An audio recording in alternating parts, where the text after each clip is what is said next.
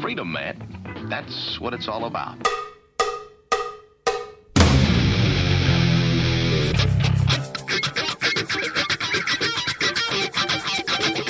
You've got to groove on freedom, like the good book says.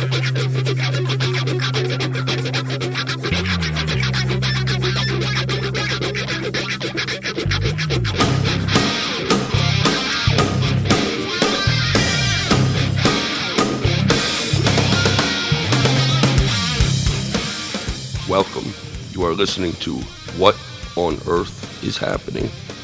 This show will discuss the topics of human consciousness, mind control, natural law, the occult, and all issues that affect the freedom of the people of Earth. What on Earth is Happening will endeavor to shine light upon the darkness of our world and to offer empowering solutions to the problems we face as humanity approaches its critical moment of choice. And now, here is your host, Mark Passio.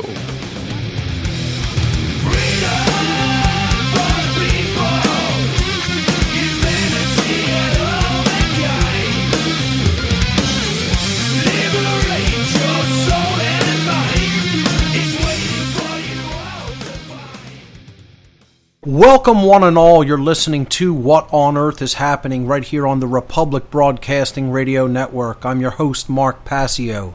My website, whatonearthishappening.com, the network's website, republicbroadcasting.org. Today is Saturday, August 30th, 2014. This show is live every Saturday from 10 p.m. to 1 a.m. Eastern Time. That's 9 p.m. to midnight Central Time. We have a great show lined up for you tonight. As always, we're going to be continuing to cover the extended cosmic abandonment presentation that I've been covering for the last many weeks here on What on Earth is Happening. Cosmic abandonment is a presentation that explores the interconnections between the interference theory of human origins, as I like to call it, and the current human condition. So tonight we'll be continuing that presentation on the air. I'll be taking calls in the third hour of the show, as I've been doing for the past several weeks. The call in number to join us, I'll give right here at the top of uh, the first hour if you want to call in and get in the caller queue. Uh, once again, I'll be taking calls in hour number three of the show tonight. The call in number to join us on the air is toll free 800 313 9443. Once again, the toll free number to join us here on What on Earth is Happening 800 313 9443.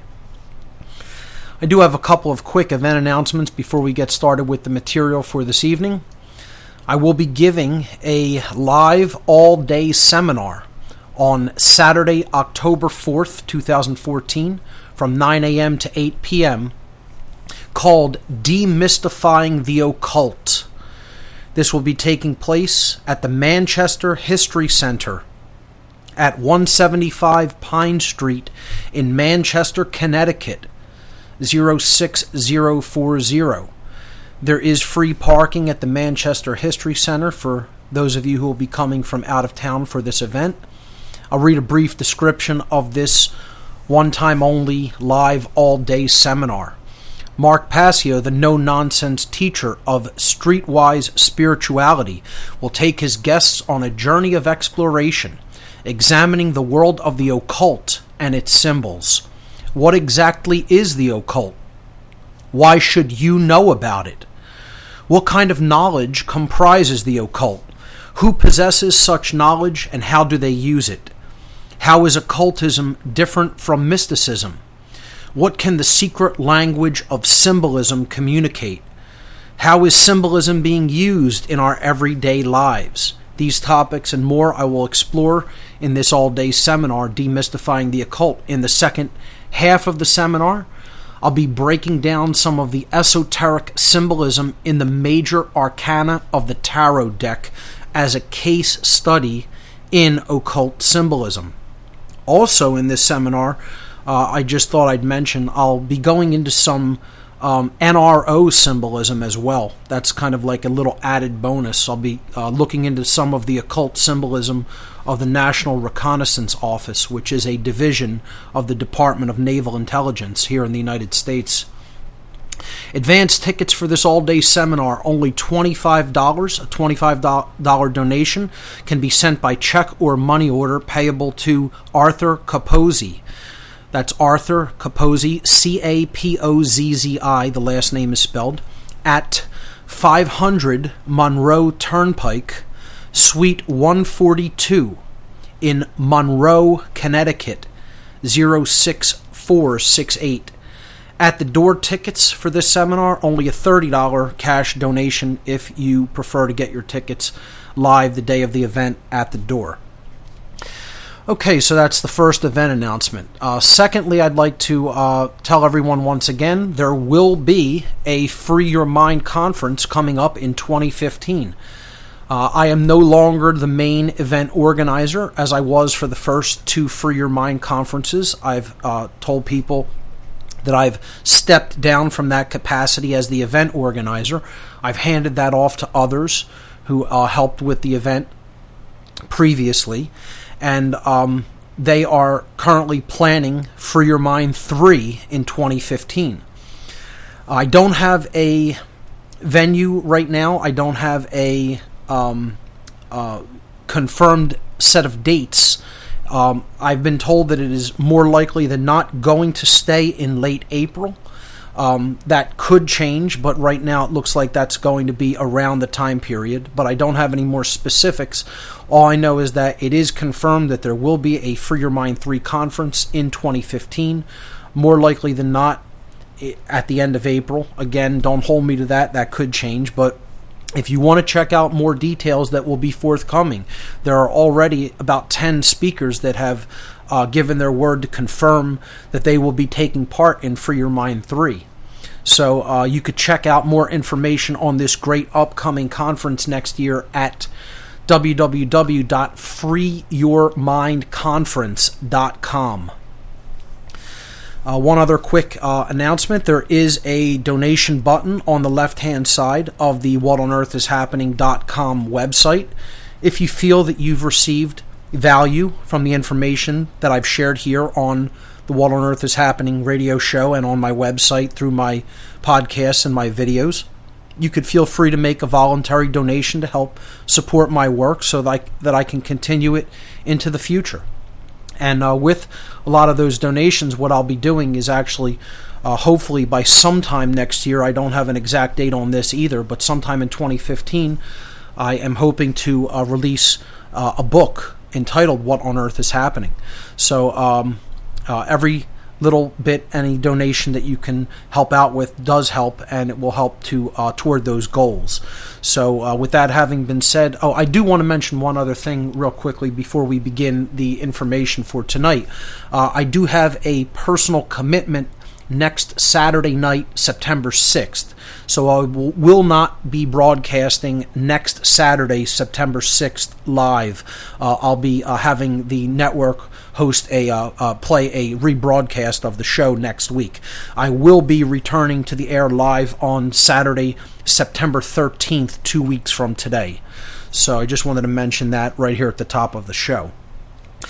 I want to point everyone's attention to the whatonearthishappening.com website. Uh, where, as always, uh, when I do live shows, there are images posted underneath the player on the radio show page. If you click the radio show tab, if you're not already there listening to the show from there, underneath the player, there's images for tonight's show, image one and two. Uh, uh one, uh, there are numerical links you can click on. It'll bring it up in a um, kind of like a uh, uh, a presentation format or like a slideshow format.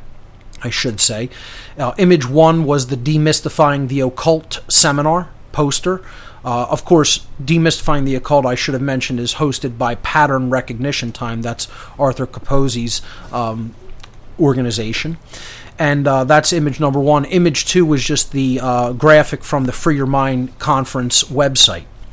So uh, we'll be getting into the material for tonight right after this break, ladies and gentlemen. You're listening to What on Earth is Happening here on Republic Broadcasting. Stay with us.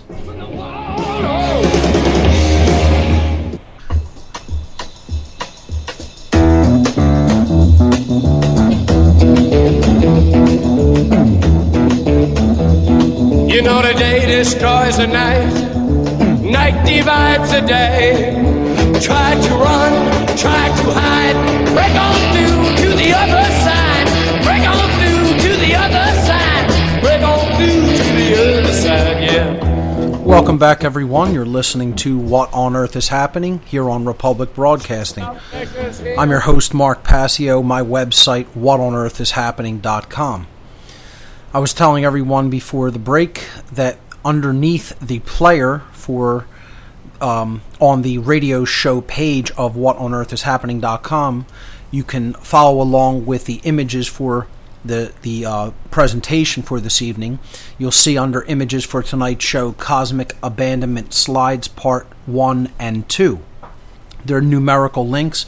You can click on the image as I say which slide I'm moving to and follow along with the concepts and ideas presented in these slides. So, um, we left off last week on slide number 113. I'm going to be starting today with uh, image number 114, which is listed in uh, Cosmic Abandonment Slides Part 2. What we were talking about last week is an understandable framework, a psychological framework through which we can better grasp the behavior of group dynamics, people who behave in certain group dynamics. Um, collectivists is really what we're talking about here. We're talking about people who uh, basically form themselves into groups because they're ultimately lacking a sense of true individuality or true self development, what you might call soul development. Um, these are people who really are childlike because they have never really, truly, mentally, emotionally, psychologically, and spiritually grown into adulthood as an individual. And they are in total identification with group dynamics.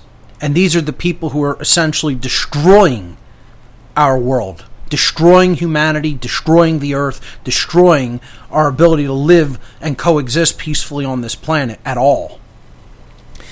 And it is because of the underlying psychological dynamics which we identified that are going on in them unaddressed because they won't do the inner work upon themselves as individuals, which cannot be done by anybody else. It can only be done by the individual.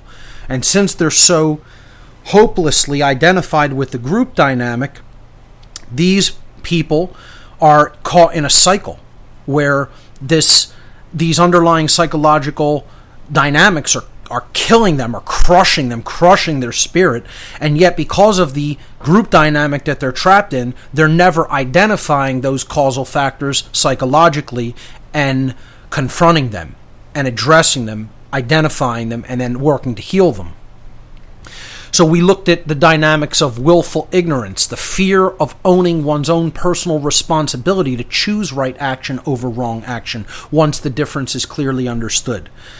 And the reason for those dynamics of ignorance and the abdication or the claimed abdication of personal responsibility is due to an underlying sense of self-loathing due to a, sack of, uh, a lack of self-respect inside the individual a non-developed sense of self-respect and then underneath that there are parental abandonment issues, which are the causal factors going on. Ultimately, these people are childlike in their psychological development because, for the very reason that in their own past, they were essentially left at the doorstep, so to speak, psychologically, mentally, emotionally, spiritually, by their own parents.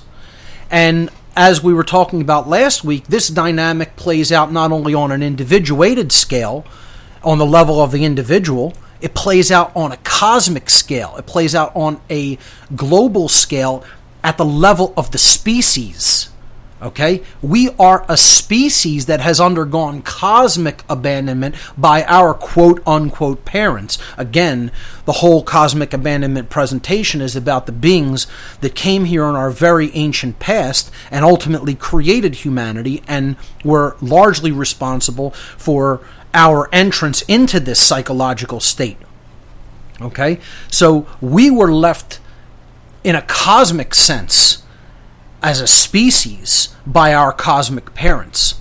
We were abandoned. And what we're looking at now is what kind of effect did this have on people such that they cling mercilessly to this group dynamic of collectivism and this, um, you know, these um, uh, types of group behaviors that we're talking about that we're trying to explain why people fall into this uh, uh, group dynamic thinking. So last week we looked, or we began looking at some of these groups, and I said that I'm going to be um, basically complaining about them, if you will, or pointing out how these, you know, insane dynamics work within these groups in a very bitter way. I'm not happy about it. these are the people who are enslaving humanity, ladies and gentlemen. I don't have to be happy about it. Okay? I'm going to speak about it with vitriol. Okay, vitriol is acidic, bitter criticism, biting speech, venomous speech. Okay? And are these are in many cases what I'm saying ad hominem attacks? Sure. But that doesn't mean they're not true. Ad hominem attacks can be true. It's not just, you know, d- trying to launch an ad hominem attack to take away from from truth that someone is speaking is a logical fallacy. But that doesn't mean that a log- that, that an ad hominem attack cannot be launched that isn't also true. So, you know, you're going to hear me saying things that might offend people or make people upset. And as I've said from day one, go ahead and get as offended as you like. The things I'm saying are true nonetheless. So, last week we talked about who I call the worshippers of scientism. Who these are often atheists who believe that they don't have a belief system. Okay? They're they're that delusional that they actually have a belief that they don't have a belief system. That's how rigidly left brain that they are, that they could actually do mental gymnastics and try to work things out logically like that. Okay? You know, these are people who are absolute religionists when it comes to science, when it comes to um, government funded science. They think that is the arbiter of truth in, in the world, in nature, and that whatever government funded science says is just unequivocally true. You know? It doesn't make a difference that the government funds the results that they want to see and then mercilessly puts down results that are somehow the antithesis of what they want put out there to the public you know that they don't if they don't want the public to know about it. It doesn't get any funding. It doesn't get any grant money. But yet these rigid skeptics these scientismic thinkers would dare to say that's real science and somehow that's going to produce logical orderly true results okay?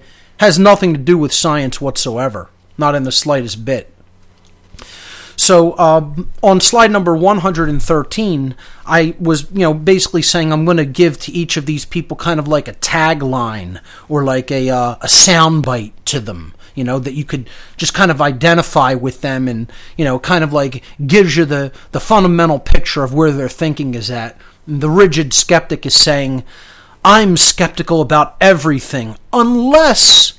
The government or government funded scientists say it's true. Then I'm a true believer. You know, because that's the origin of their belief system.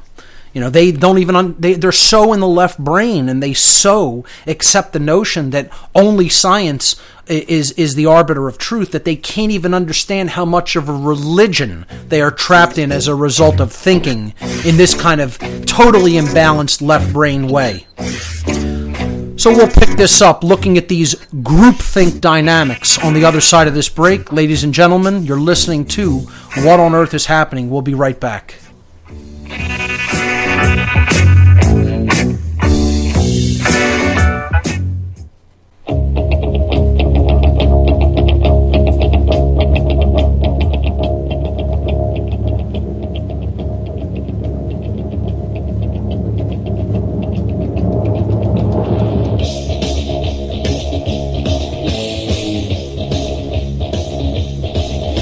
Welcome back, everyone. You're listening to What on Earth is Happening. I'm your host, Mark Passio.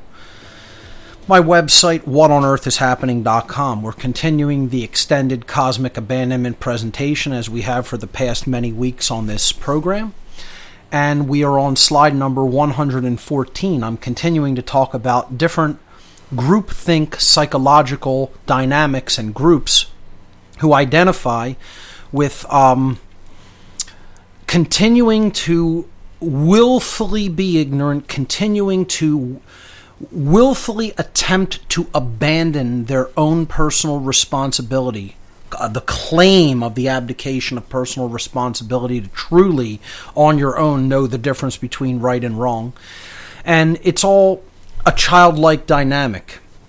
Uh, and the next group I'd like to talk about that does this is are people who are the worshippers of religion. I mean, because look, we've already uh, gone off on a tirade against quote unquote scientists, people who are rigidly skeptical and left brain and think that, you know, there is no higher power than man and, you know, only that which comes out of science could ever be true.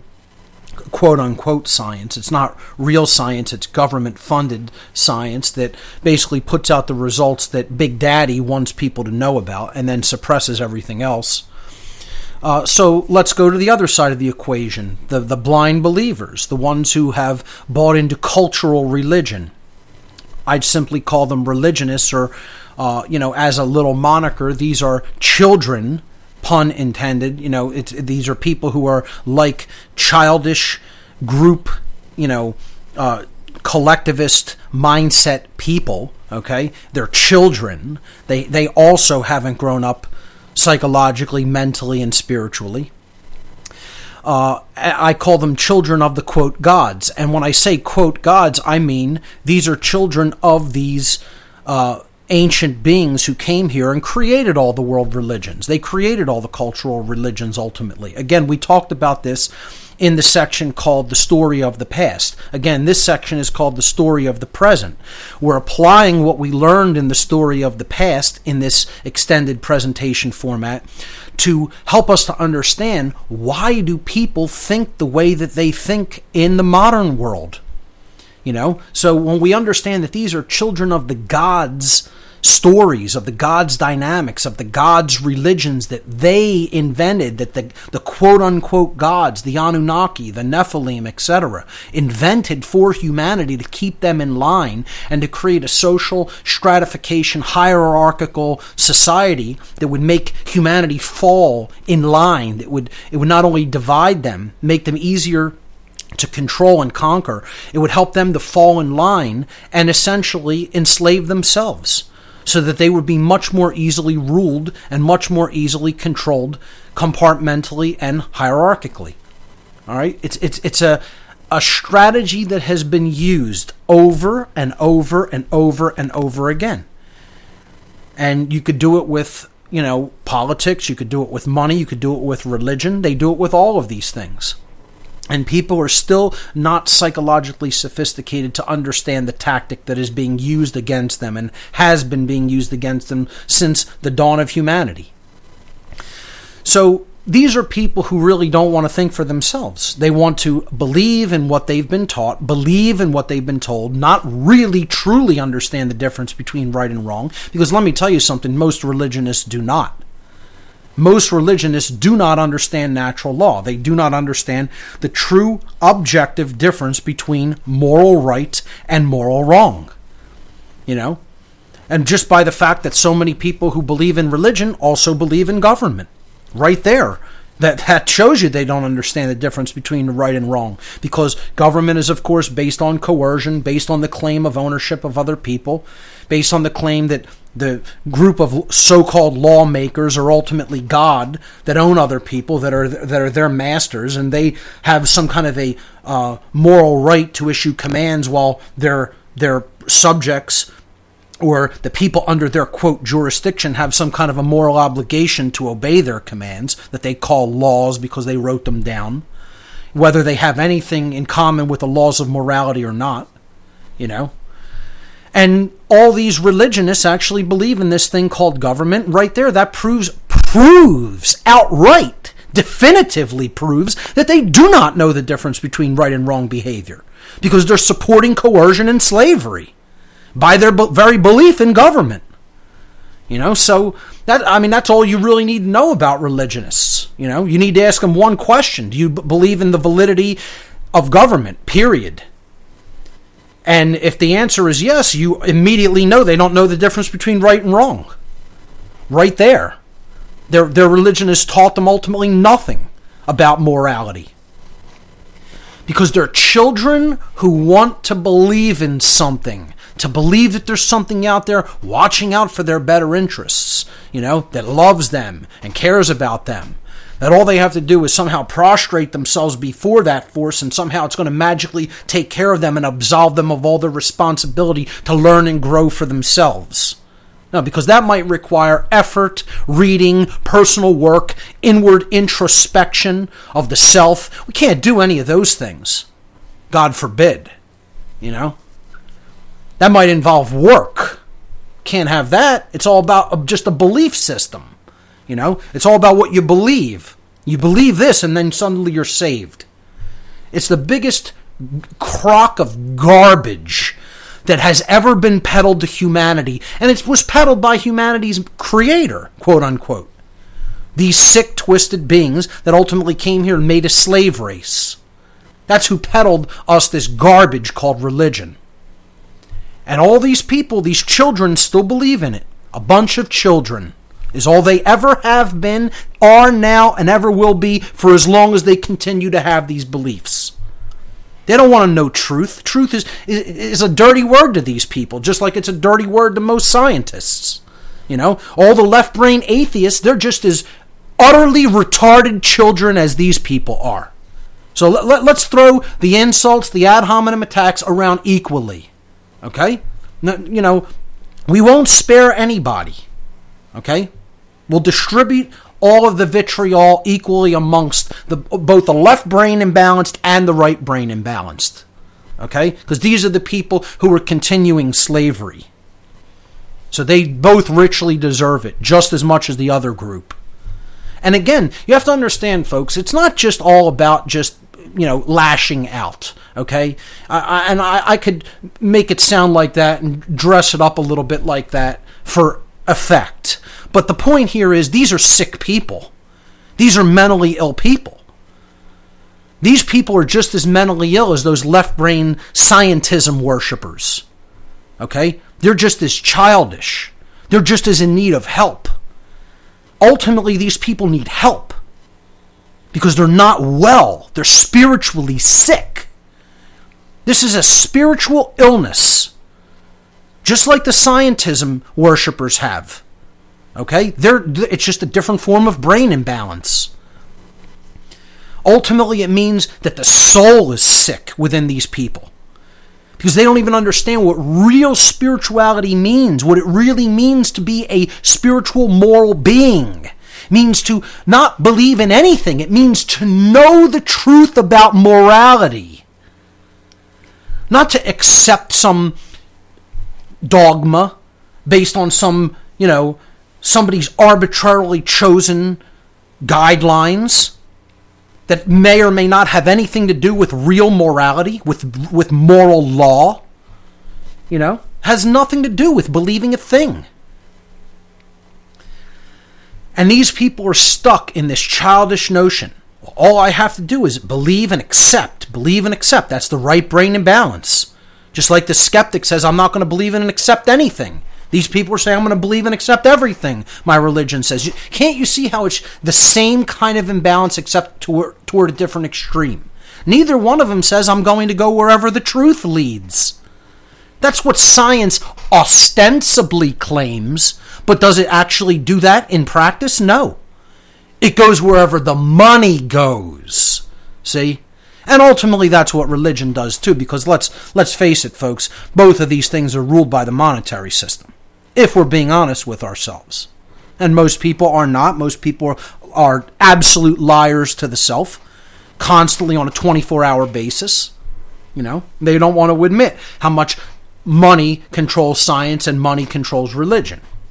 You know, they want to think somehow we're unaffected by that. My little group here is unaffected by that dynamic. All the other religions may be affected by that, but hey, not my religion, not my science, not my field. You know, it's the one that's pure and uncontaminated. All the other ones are impure and totally contaminated by that dynamic of, of greed and envy and, and jealousy and power, you know, but not mine. Totally pure. It's a child's mentality, folks. We'll pick this up on the other side of the break. Don't go anywhere. You're listening to What on Earth is Happening. We'll be right back.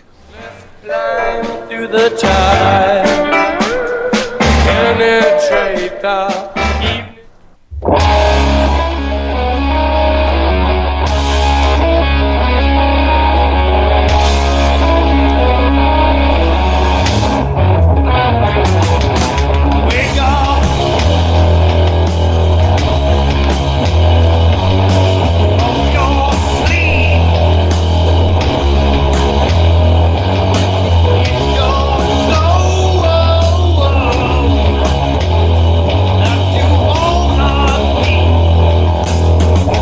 Welcome back, everyone. You're listening to What on Earth is Happening here on RBN. I'm your host, Mark Passio. My website, is whatonearthishappening.com. We're continuing with the extended version of the cosmic abandonment presentation.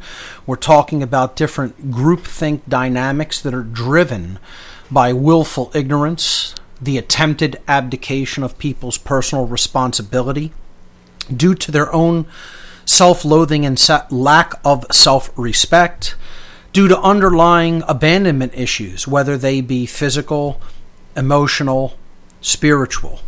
Okay? And you're talking about religion here, ultimately. Okay? It's all about religion, it's all about false belief systems that drive people's wrong thinking.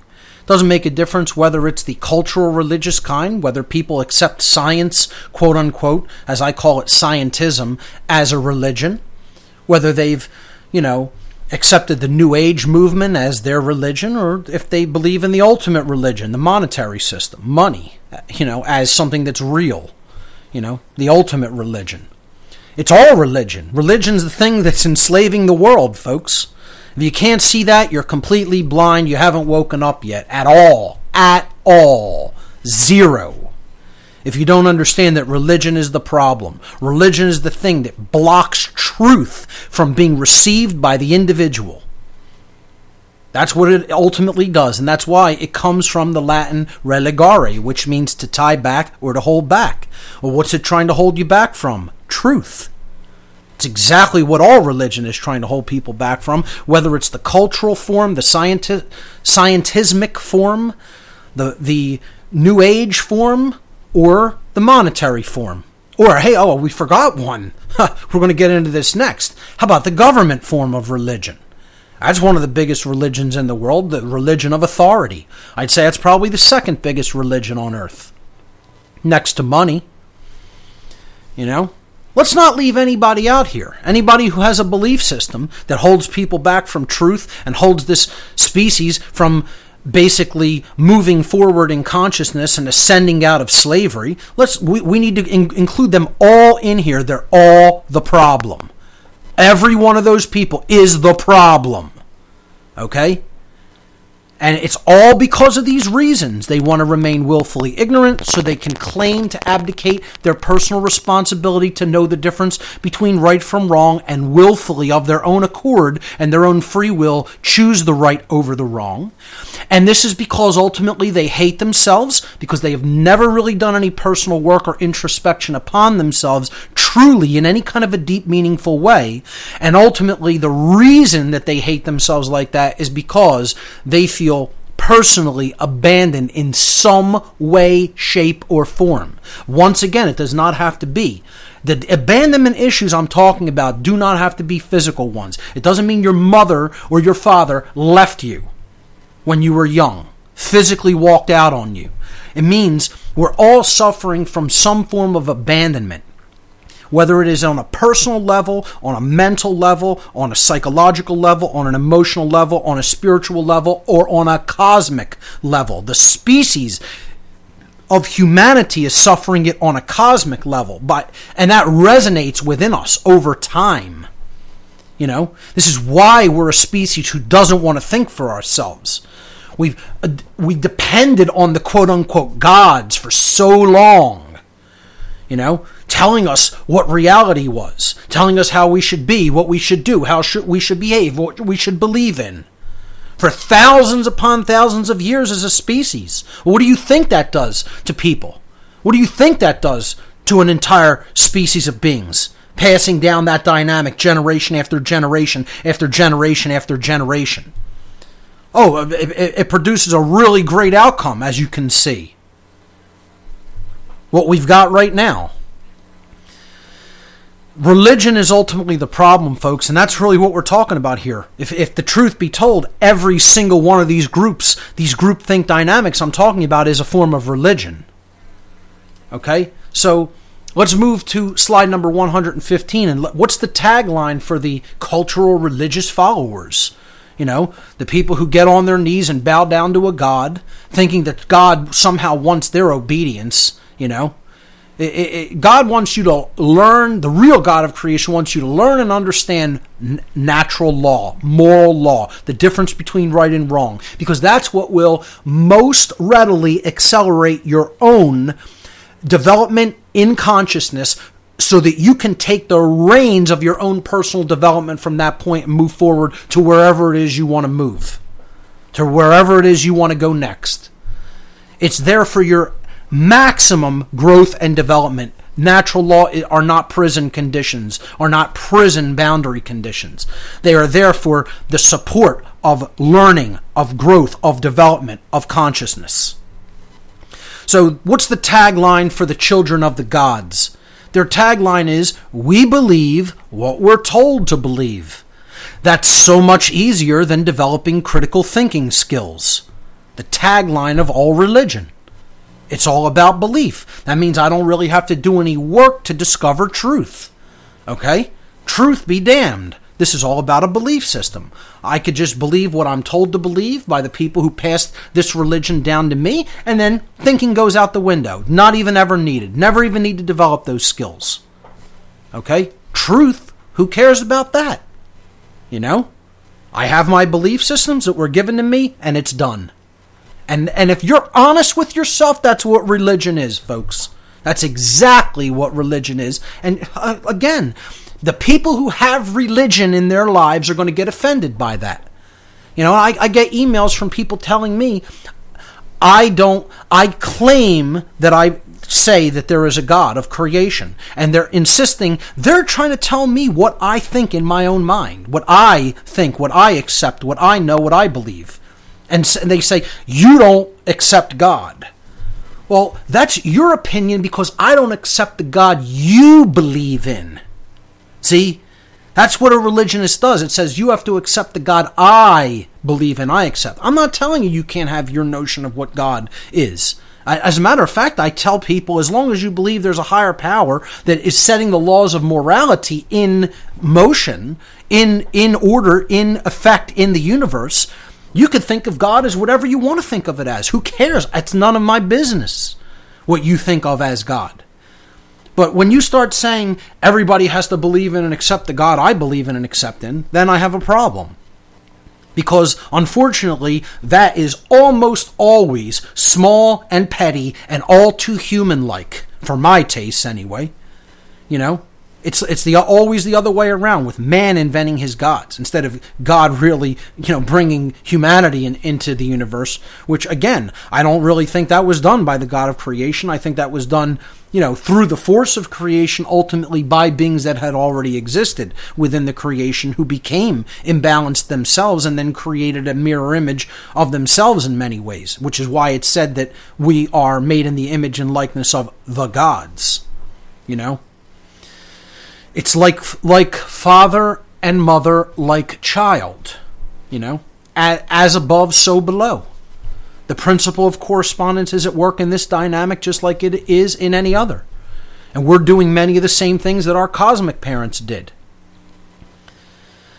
So let's move on and look at the next group dynamic that we want to talk about here, and this is government, or what I call belief in slavery, support of slavery. Okay? people who believe in government are supporters of slavery.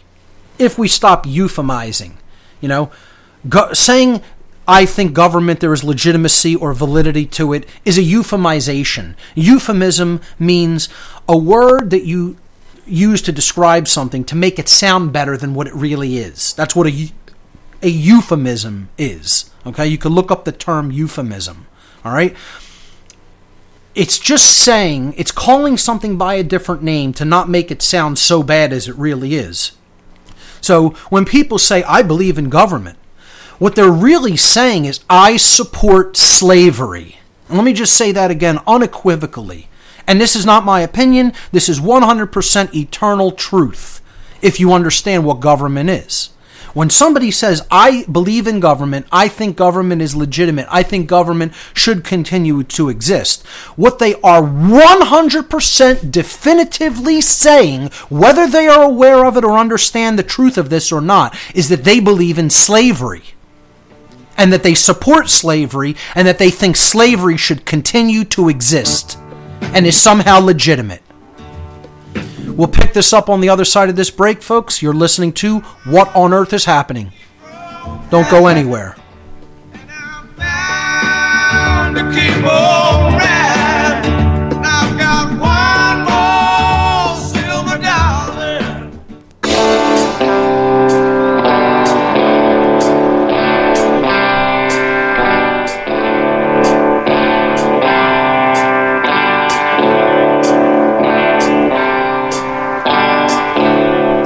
Code of silence that we don't dare speak.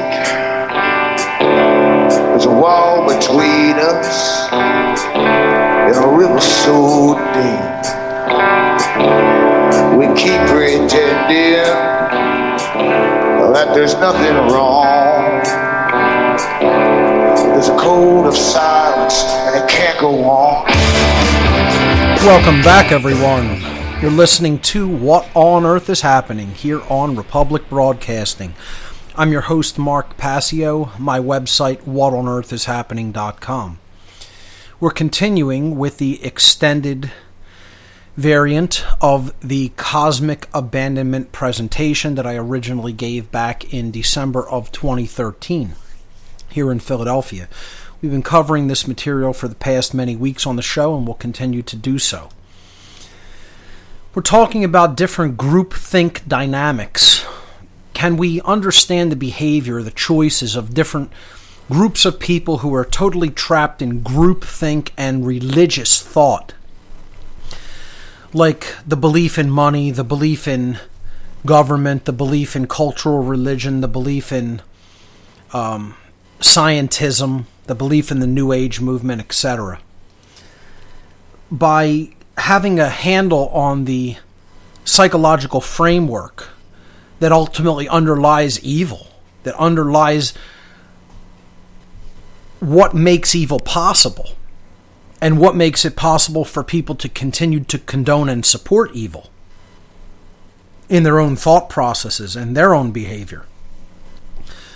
We identified those factors as willful ignorance stemming from the fear of taking full ownership of one's personal responsibility, stemming from issues of self-loathing due to sa- due to the continued lack of self-respect within people and then that ultimately stemming from what I would call the causal factor of it all deep-seated psychological parental abandonment issues going on in the childlike mindset of this person who has experienced all this. And I think there is no better example to highlight and illustrate the childishness of this mindset than the belief in government.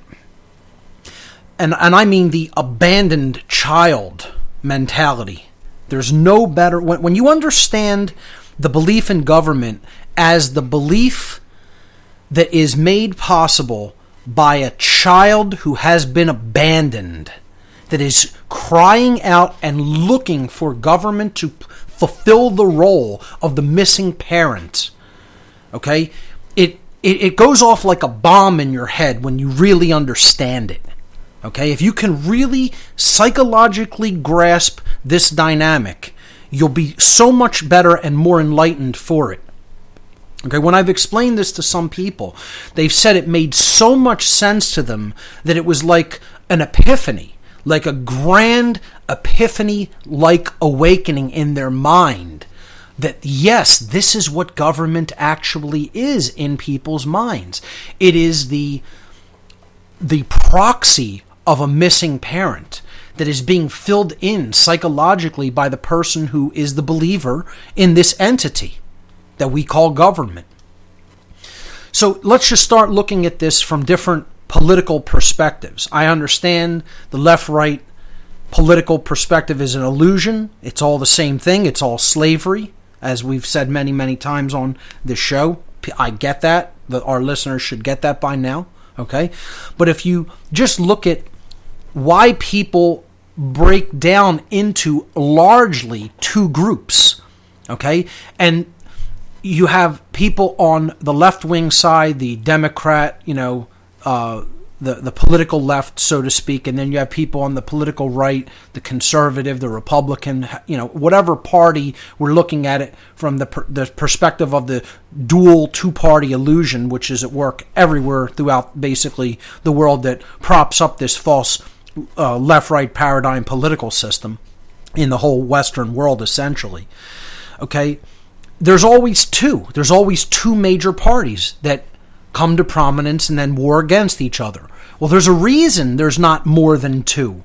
There's a reason it always ultimately comes to largely two parties.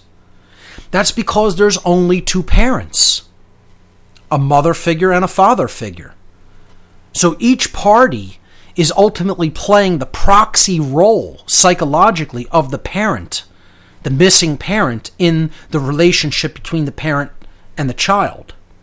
So we can illustrate this when we look at the people in the groupthink dynamic of belief in government, which who I call not only just believers in government but supporters of slavery, as I illustrate here in the first slide in this section in uh, slide number 116.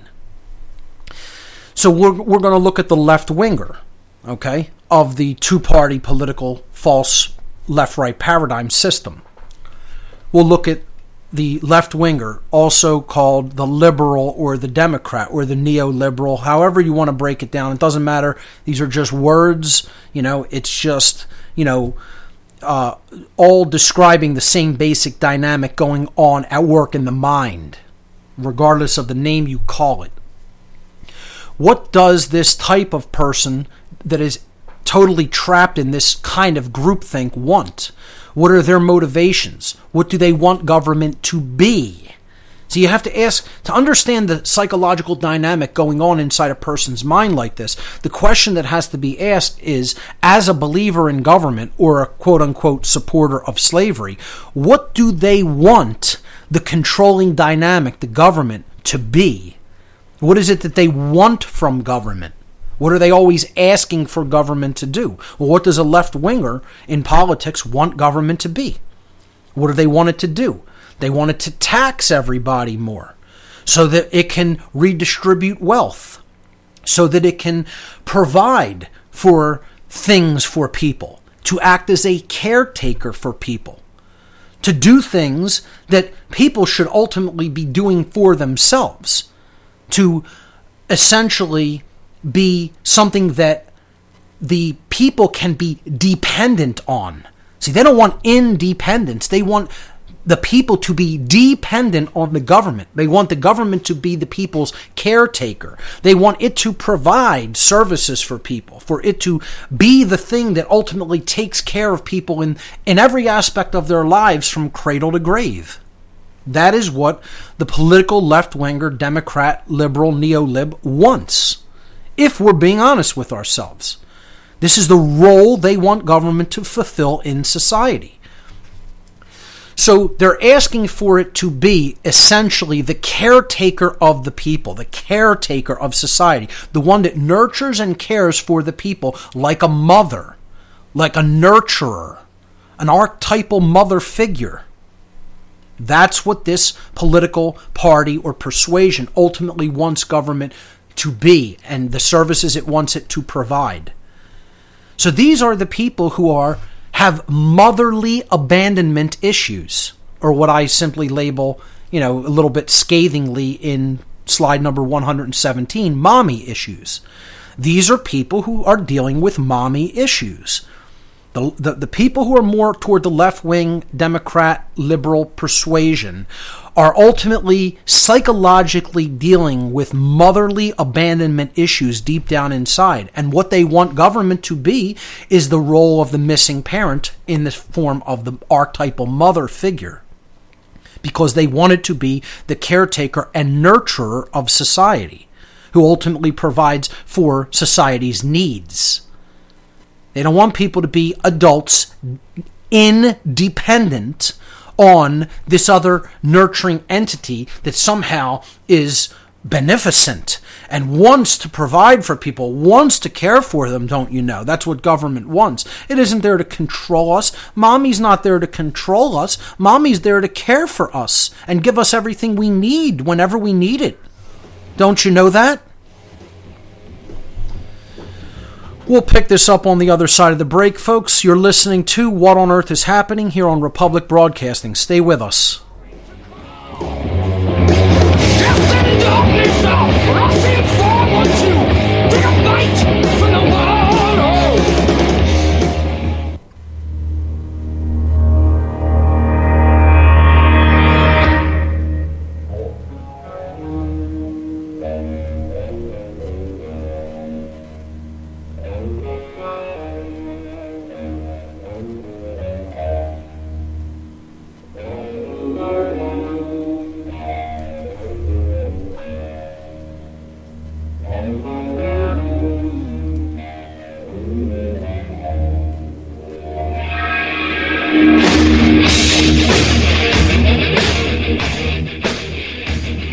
Welcome back, everyone.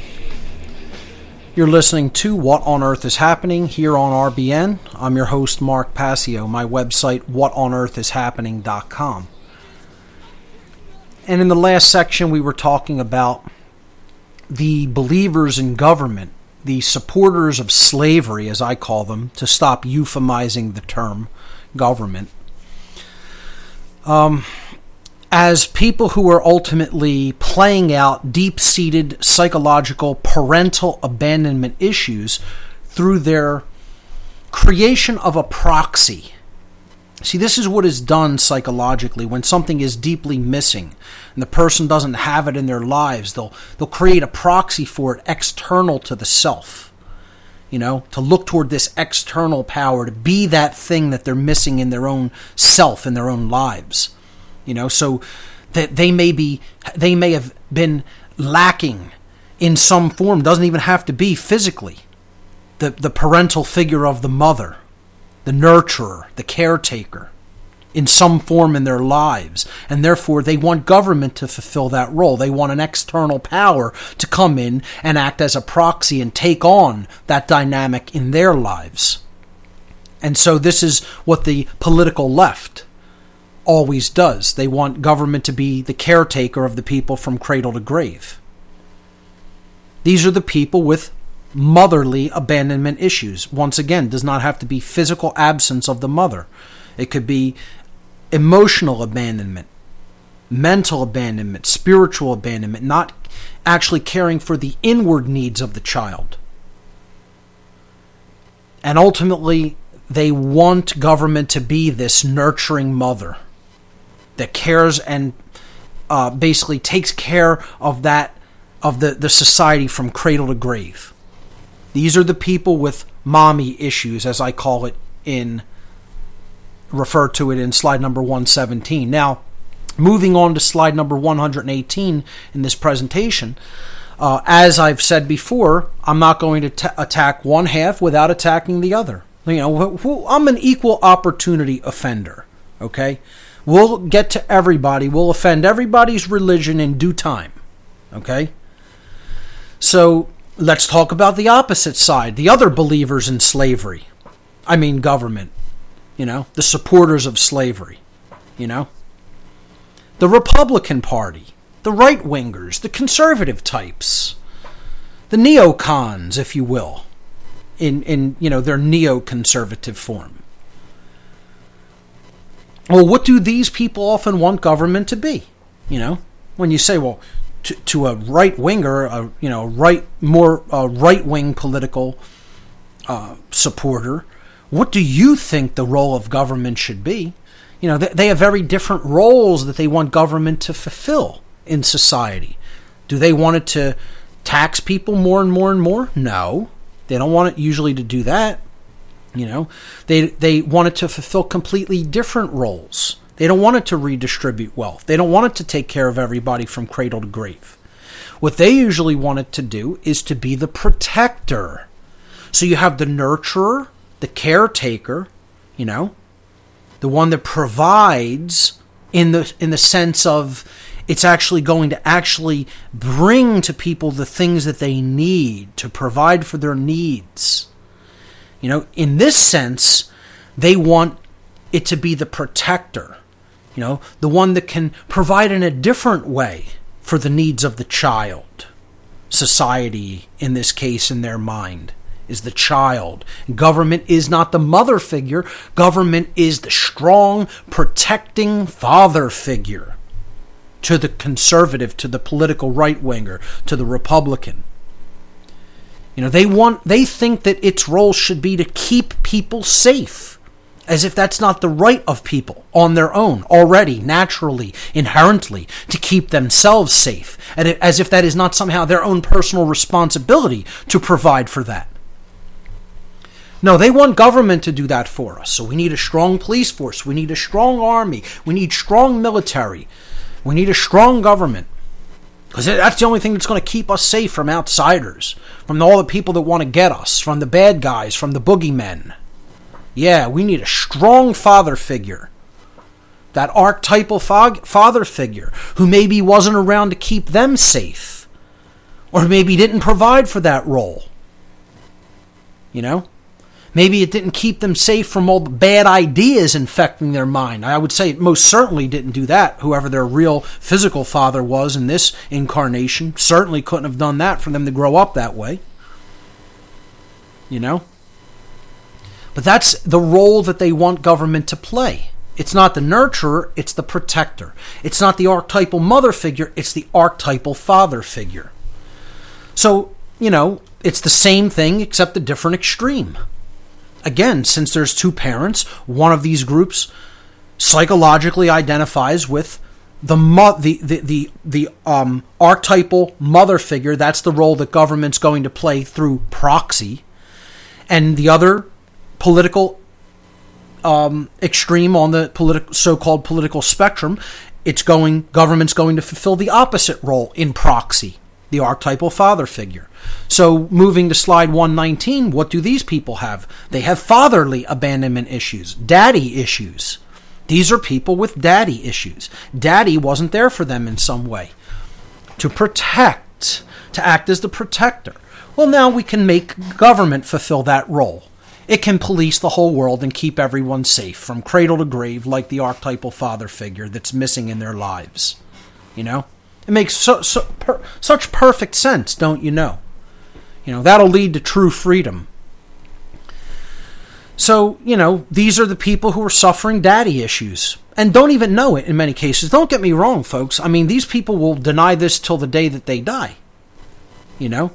You could bring this to their attention, show them everything, show them all the signs of it, and they'd still tell you you don't know what you're talking about, you're wrong. Because in their minds, they actually believe that they think for themselves. They actually believe that they don't have these psychological issues going on deep within their psyche, nested deep down inside of them at a subconscious level. They would tell you that's not there. And I'm telling you, it doesn't make a difference whether they know that that's there or not. Their belief system in what they say they believe gives it away. That tells you what's going on inside of them immediately. They don't need to admit it. They don't need to understand it. They don't need to speak it out there in the open. It's inside of them, whether they know it or not. You know, they just don't have enough knowledge of human psychology to even understand what's going on inside of them. That's why I tell people like this. I could, t- and I, I understand how much this offends somebody. I get it. I get it. Somebody with more advanced knowledge of human psychology can tell someone else more about them than they know about themselves. And that frightens people and that upsets people and it makes people very angry and mad. Especially when what you're really trying to do is help them because they don't think they need help. They're that sick. A mentally ill person like that doesn't believe they need psychological help. When somebody really knows a whole lot about human psychology and what's going on in another person based on what they support, based on what they say they believe, you know, I know more about what's going on inside of these people than they know about themselves. And I'll, i am willing to come out and state that and make that claim because it's true. They've never looked into human psychology one bit in their life. They've never looked in a mirror inwardly. We'll pick this up on the other side, folks. Stay with us.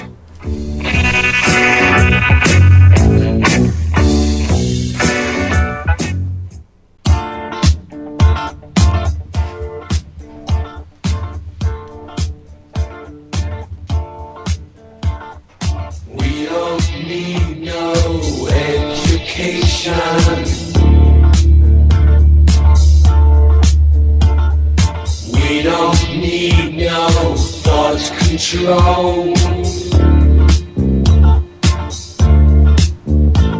No dark sarcasm in the classroom.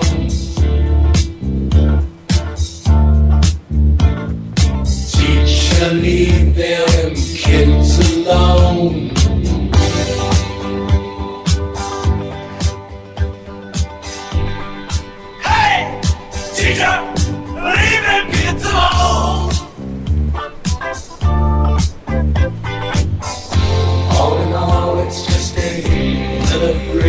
Welcome back, everyone. You're listening to What on Earth is Happening here on RBN.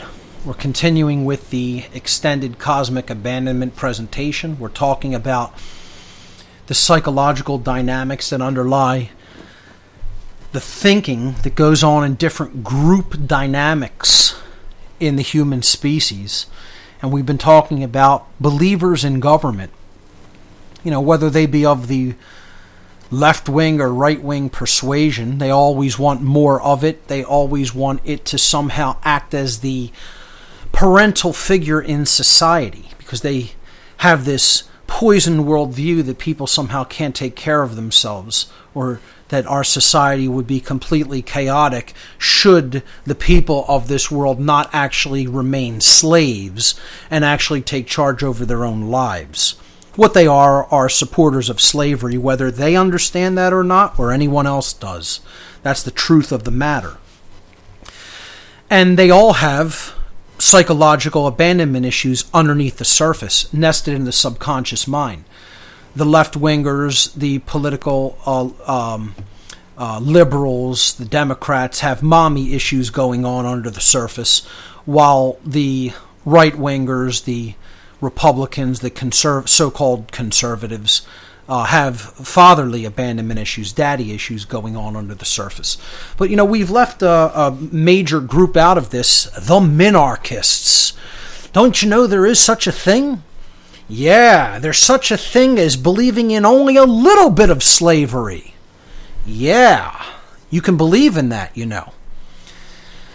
You know, the libertarians, the constitutionalists, the minarchists. And, you know, I used to be, I used to go really light on these people and not really anymore, you know, because enough information has been put out there about what government really is through coercion and violence. And if you say that you believe that there should be rulers only a little bit, you're still a supporter of slavery. Whether whether you want to admit that to yourself or not doesn't really make a difference. You know, so I'm no I no longer worry about whether I offend these people. Let's just throw them right in there with everybody else that, you know, can get as offended as they like regarding the truth. Because there's no such thing as just accepting a little bit of slavery. Either you're free or you're enslaved and there's no in the middle. You know? And what these people are saying is, I think there should just be a little bit of slavery. I think we should only have some rulership externally by somebody else, just a little bit. You know, it's just a matter of finding the right mixture, you know, of, of determining just how much slavery and violence there should be, you know? I mean, it's it's unbelievable. It's sad. It really is because it shows you how deep mind control really goes, how subtle it is, and how entrenched it is. It's so entrenched, people still can't recognize when they're under it. You know, and um, what I call, what I say that these people are really doing psychologically is that they are, they're identifying with other people's parents. See, they're saying, wow, you know, Jimmy's parents uh, don't beat Jimmy the way my parents beat me. You know, uh, they I get beaten seven days a week. Jimmy's parents only beat him four days a week. So Jimmy's uh, slave masters they're a little bit nicer to Jimmy. They're a little bit better to Jimmy. Well, that's something to aspire to. I'm gonna go. I want to be a member, a, a, a surrogate member of of Jimmy's family, and and then I'll live with Jimmy and I'll only get beat four days a week instead of seven. You know, I mean, it really this is what it's like, folks. If we're being honest with ourselves, you know, that's what the minarchist wants. He wants his parents to abuse him less frequently than the other children's parents abuse them. Or he could look at another parent and say, "Well, they don't beat me. They don't beat him as as badly or as often as they beat me. So it'd be nice to move to that." You know, that's all it is. It's the same thing. It's like a, a slave on a plantation looking at the planta- plantation next door and saying, Boy, I'd really love to live on that slavery plantation because the owners only whip their slaves every other day instead of every day. You know, comparison of slavery is insanity. It's all slavery. What you should really want is for it all to end unequivocally. All of it. Not some of it, all of it. But these people can't get to that point in their own minds somehow. They, they're so conditioned, maybe it might even be more dangerous than the conditioning of statists because they actually believe somehow that government must continue in some form. It may not be as godly to them as it is to the, the neocons or the neolibs, but they still think it should continue in some form. That somehow it's going to be, if it's just controlled, if it's just reined in a little bit, it's somehow going to be beneficent. It's going to be benevolent. Well, violence and slavery don't work that way, folks. It's the, the total mistake that the founders of America made. That they didn't just abolish it completely and not put anything in its place. That's like saying, I'm going to abolish this form of evil, but I'm going to put this form of evil in its place. Well, you still put evil in its place. And what does evil do? It wants to accrue more power and more and become bigger evil. And that's all it ever does. And that, you know, that's what happened here. And people can't understand it. You know, they can't grasp it. The only way to get rid of evil is to abolish it completely and then be on vigilance against it and not ever let it come in. Not ever let it get a foot in the door, ever again. And that can be done. But it requires a whole lot of will and true intelligence and care and effort and hard work and determination and persistence, you know, and responsibility above all else. Oh, well, you know, humanity wants no part of any of that stuff, you know. So, what are these people? What's their tagline? What's this group dynamic tagline? The minarchists. Well, I say that they fear going all the way, quote unquote. They're not in truth, they're still in illusion. You know? I don't care how much nicer that illusion is than the hardcore forms of evil of totalitarianism. It's still a form of evil. You know, they don't want to go all the way because they're they're afraid of being called an anarchist. Oh, I'm afraid of being called somebody who doesn't believe in masters over other people. Wow, what a crime and terrible shame that is.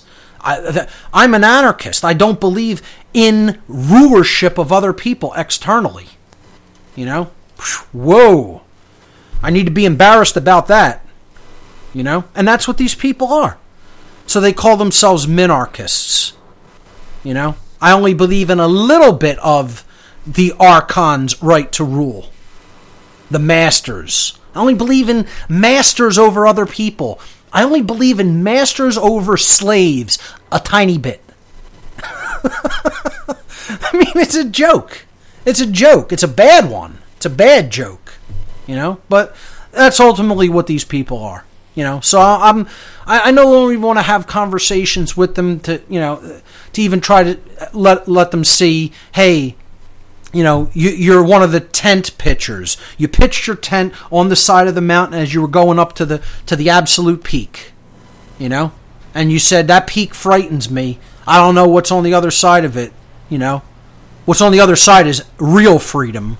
But I, I I'm staying right here on the side of the mountain. You know, I, I went up two thirds of the way, three quarters of the way. I'm done now. You know, that's that's what these people are saying. They're the tent pitchers on the spiritual journey. They went 75%, 80%, and they said, I'm done. That's, that, that's what they are. People who fear going all the way, you know? So, um, let's look at another psychological dynamic that, that goes on within groupthink. The, the groupthink hordes, okay? You know, we're looking at different, different, you know, sects of the, the, the, the horde groupthink dynamic going on in humanity. There's so many, we can go on and on with this. Well, let's look at the media on the other side of this break. We'll pick that up after we come back. Ladies and gentlemen, stay with us. You're listening to What on Earth is Happening here on Republic Broadcasting. We'll be right back.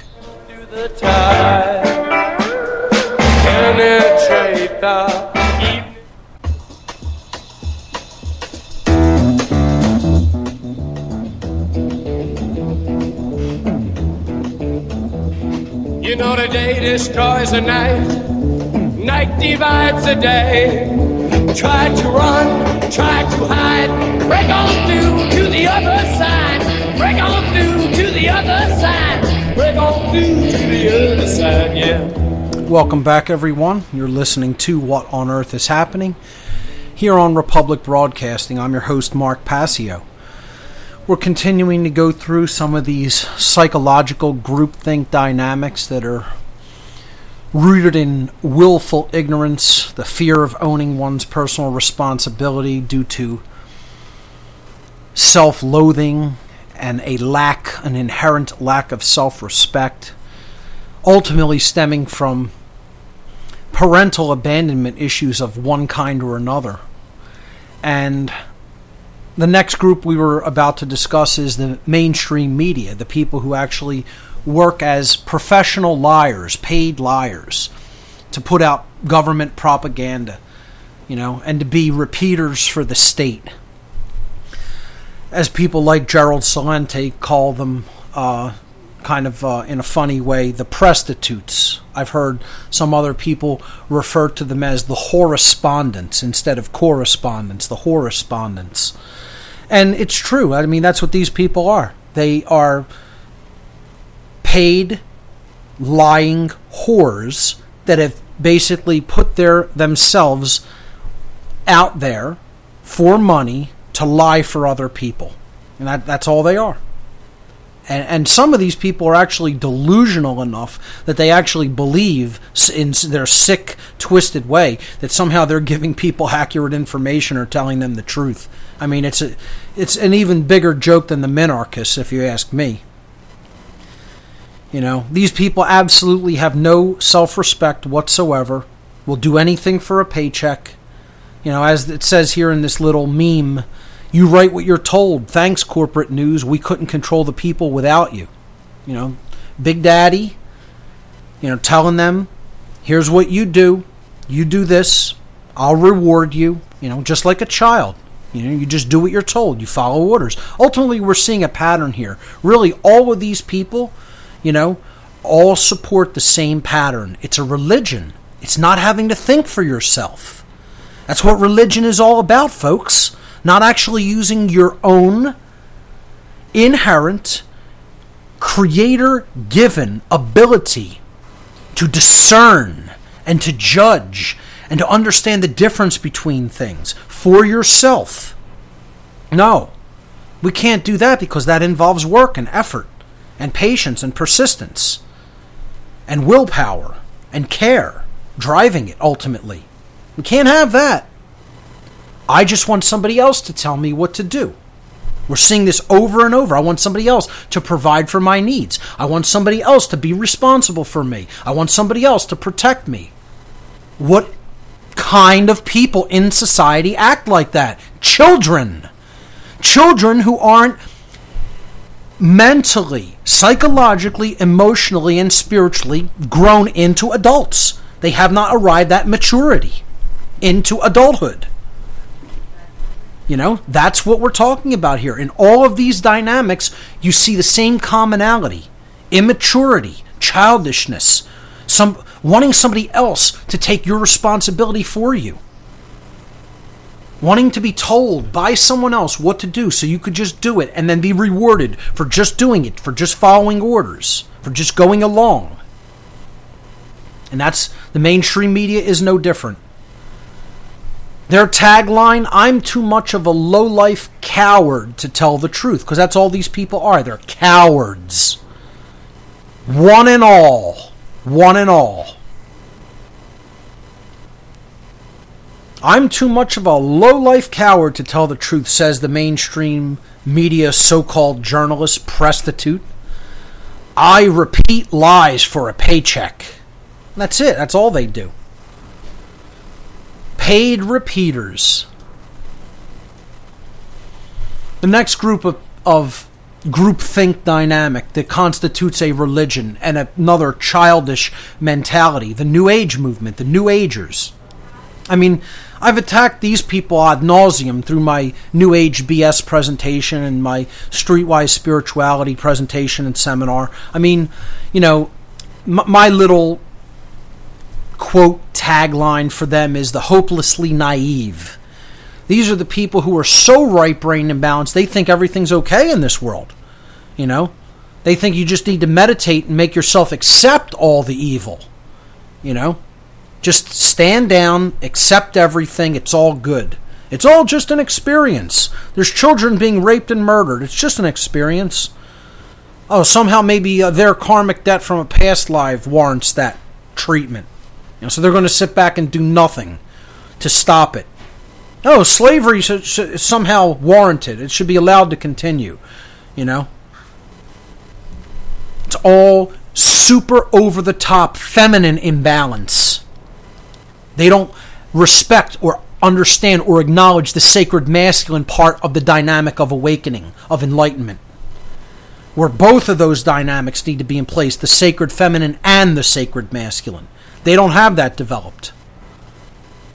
You know, this is an imbalanced child. The children of religion are all imbalanced toward the right brain. And these people are no different. Many of them don't have any social boundaries because they're so right brained. You know? It's just it's it, it's a hallmark of pure immaturity and never having actually really grown up and taken on one's personal responsibility to the truth. And they're no different than New Age, you know? They belong to the religion of standing down. We'll just ignore it. We'll ignore all the suffering that's going on in the world. We'll ignore all the coercion and the violence. We'll never speak up against daddy. You know, what this is, what the New Age movement actually really is, this is the child who's been abused by the father figure and has identified with its role as victim and therefore closes down, goes deep within itself, and never talks about the abuse that it's continuing to experience. That's what the New Age movement is, psychologically. If you just think about what I just said there, Listen to it, think about it, Ask yourself how much sense this makes. If you compare the New Age community to a child who has been abused relentlessly, and they don't want to, they feel that they are powerless to actually rise up and challenge the abuse directly with the sacred masculine dynamic and say, I will not be abused anymore. This will stop by any means that I need to use to make it stop. Okay? They won't do that. They're the abused child who sits back and says, I don't talk about the abuse that comes from daddy. I just accept it. I accept I can't do anything about it, and I take it, and I go within. I make a little world for myself inside my abuse, like partitioning off, you know, a section of the personality or the brain, of, of the mind. And I'm just going to stay in this little partition and pretend that all that abuse isn't really going on, or that it doesn't matter. If you think about it, that's exactly the dynamic that the New Age movement propagates. That's exactly what they're doing. It's an abused child that never wants to stand up against its abuser because it has identified with the victim role and believes somewhere down in the subconscious mind it always must be that way and I have to accept it. So they're silent on all the coercion and the violence of this world. You know? We don't talk about their tagline on image number 124, uh, I'm sorry, 125. We don't talk about the abuse that mommy and daddy put us through. You know? If you ignore it, it goes away on its own. Don't you know that? You ignore all the negative. That's what the New Age is telling you to do. You know? Don't look at that. Don't look at what's really going on in the world. Oh, you, even if you see something bad, it's just an experience. You just have to ignore it, let it go. Don't try to correct anything. Don't try to teach anybody the difference between right and wrong. Oh, those are all just relative, you know. Uh, saying that something's right or wrong, that's a judgment. Yeah, you're you're damn right. It's a judgment. Yeah, it's it's called discernment and judgment, which have to be used to understand the difference between things that are good for our evolution and development and things that are not good for our evolution and development. It's called being an adult. It's called part of what being an adult is, is understanding the difference between those things. And the New Age movement doesn't want any part of that. They want to be that little abused child that sits there and doesn't talk about the abuse. You ignore it, it goes away on its own. Yeah. How's that working out for you? Ladies and gentlemen, your calls on the other side of the break. You're listening to What on Earth is Happening here on RBN. Don't go anywhere.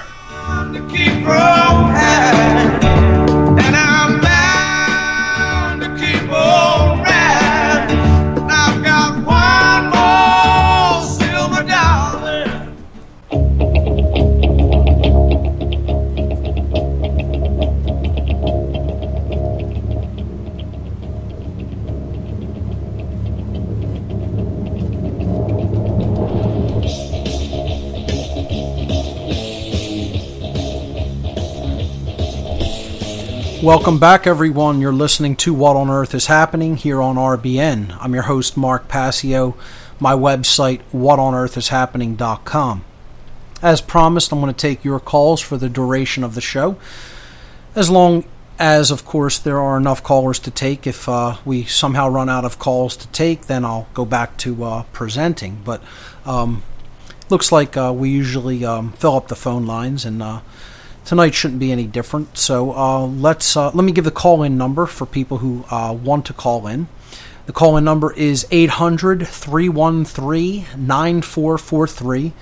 Once again, toll free 800 313 9443. No taboo topics. There never are on What on Earth is Happening. Call in, talk about anything you want, ask any questions about anything that I've covered up to this point. Uh, concerns, speculations, comments, anything is fair game. So uh, let's go to the phones and let's hear from Josh in Virginia. Josh, you're live on What on Earth is Happening. Welcome to the show. Hey, Mark. Thanks for taking my call. I'd uh, just like to touch on the topic of uh, cremation of care. Yes. And uh, I think it's done almost daily by people, even in the liberty movement, who, when they speak the words, "What can I do?" Yep. uh, like you say, it's it's victimization, and it's it's self uh, defeating, and what you're doing is saying that you are powerless and you are hopeless. And the truth of the matter is, if you would just listen to the um, inner spark, the divine nature of oneself, you would know the truth. And if you were had the courage to take actions that align with that, then there would be no, you know, things would evolve as they should. That's and right. I think it's I think it's a shame that people have become so, you know, under this mind control because it is true from birth we are taught to live a certain way in a certain system that denies what we truly believe for ourselves. And if we could only get in tune with that energy, then we might be able to live in a prosperous, bountiful world that is unlimited. And the whole neurosis or, or the psychological uh, abuse that humanity, uh, like you've been talking about in the co- cosmic abandonment Yes. series, has taken, I mean, it's almost insurmountable. And we are a long ways from evolving to our true potential, which could be limitless. Absolutely. And that is the true gift that we are given. And to deny that, it, it, it hurts. I mean, I woke up crying the other morning. I mean, just at the state of the world. I mean, Yep. it's it's hard. It's hard to even deal with the the depth that humanity has fallen to. You know, Josh, um, these are really words of wisdom. Uh, uh, very profound what you're saying because our potential is so great. We are not powerless. You know, we can make change happen. We can affect things in this world. You know, through our free will and what you're saying really resonates with me and uh, i find to be very very true. Um, you know if I, I say to people all the time if people really knew who and what we were up against there is no way they would not take any action.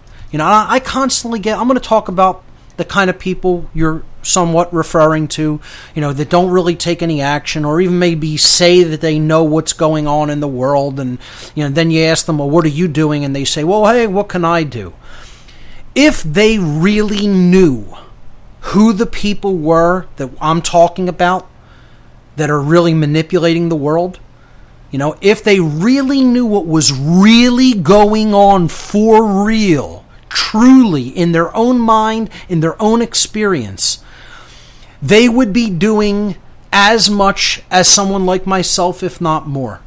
Because there's no way you would sit back and not take any action. I constantly, constantly, every day, just about, get an email from somebody that says to me, you should talk about this. You should cover this. This is what I think is more important than anything you're talking about. You should be talking about it. You should be aware of it. You should be telling people about it. And I say to people, if you really think that's important, what are you doing to get that message out there? You know, I'm going to talk about the things I feel are the most important for people to understand. If you think something else is more important than that and you have knowledge of it, by all means, please go and put that out there to the world in the way that is the most distributed and free so that most people can hear about it. I get people who, who, email me and say, I know more about this, this, this, and that than you do. Well, that's wonderful. I never claimed to be an expert on everything. I never claimed to have knowledge about every single f- aspect or facet of what is taking place in the world. Um, I consider myself a generalist that has a little bit of knowledge about uh, try to have as little bit of knowledge about as much fields of interest as possible so that I can understand how they are interrelated and how they are all affecting each other. You know, I tell people I ask people, well, if this is what you've studied, right? And this is what you know a lot about, and you think everybody needs to know more and more about it. I type the person's name into a search engine, or I ask them themselves in their email that they send to me. I, I write back and I'll say, Could you please send me your site that you've talked about this knowledge and this information? Where have you covered it? Instead of saying something to me in this long-winded email that I have 10,000 of that I'm never probably never going to get to read the whole thing, okay? When I look for information, I don't do it in my email box, okay? I want a link where it's archived, where I can go and I can get in-depth knowledge on it. Okay, you do that. Through, there's there's a methodology of doing this in the modern world. It's called the internet. Maybe people have heard about it out there you know and you put knowledge up on boards and websites or maybe you write a book okay you know books are still out there too people are still writing those you know? And i ask people well where is all your knowledge about this? What are you doing to share it? And you know what always comes back? It's the same thing every time. It, it, it's a shame because i'm expecting something different still. I'm expecting somebody to come back and say, Oh, I'm sorry, I forgot to attach my website address in the first correspondence with you. I forgot to tell you about my book. Here's the link on Amazon or on Barnes and Noble or whatever. Okay? It never happens. It's always the same thing with the people who want to tell you what you should be covering. It's the same thing every time. It's a big goose egg. It's a big knot nothing, zero. You know, they never put themselves out there because it has everything to do, Josh, with what you, one word you mentioned that this is all ultimately about courage. Right. Courage. Courage to put your own name out on the line. Mark Passio is my given name, my given birth name. I don't use any aliases, okay? I have put my address out there in in a presentation that I've done in the past. I don't care who knows what I'm doing or saying. I'm not going to run. I'm not going somewhere else. I'm staying right here and I'm going to speak the truth. And people write to me about other things. They say, How can I get spiritual p- protection? What candles do I have to burn, Mark? Should I buy certain kinds of incenses? Should I have certain statuettes or certain symbols around me? No. Where spiritual protection comes from is standing in the truth in your own courage. That's the shield of protection. It's not going to come from anywhere else. And I, I, hope people begin to understand that. I really, it's my wish for people to begin to understand that. So, Josh, I want to thank you for the call. Really profound insights there and something for people to think about deeply. So, thank you. Ladies and gentlemen, stay with us. More of your calls on the other side. We'll be right back.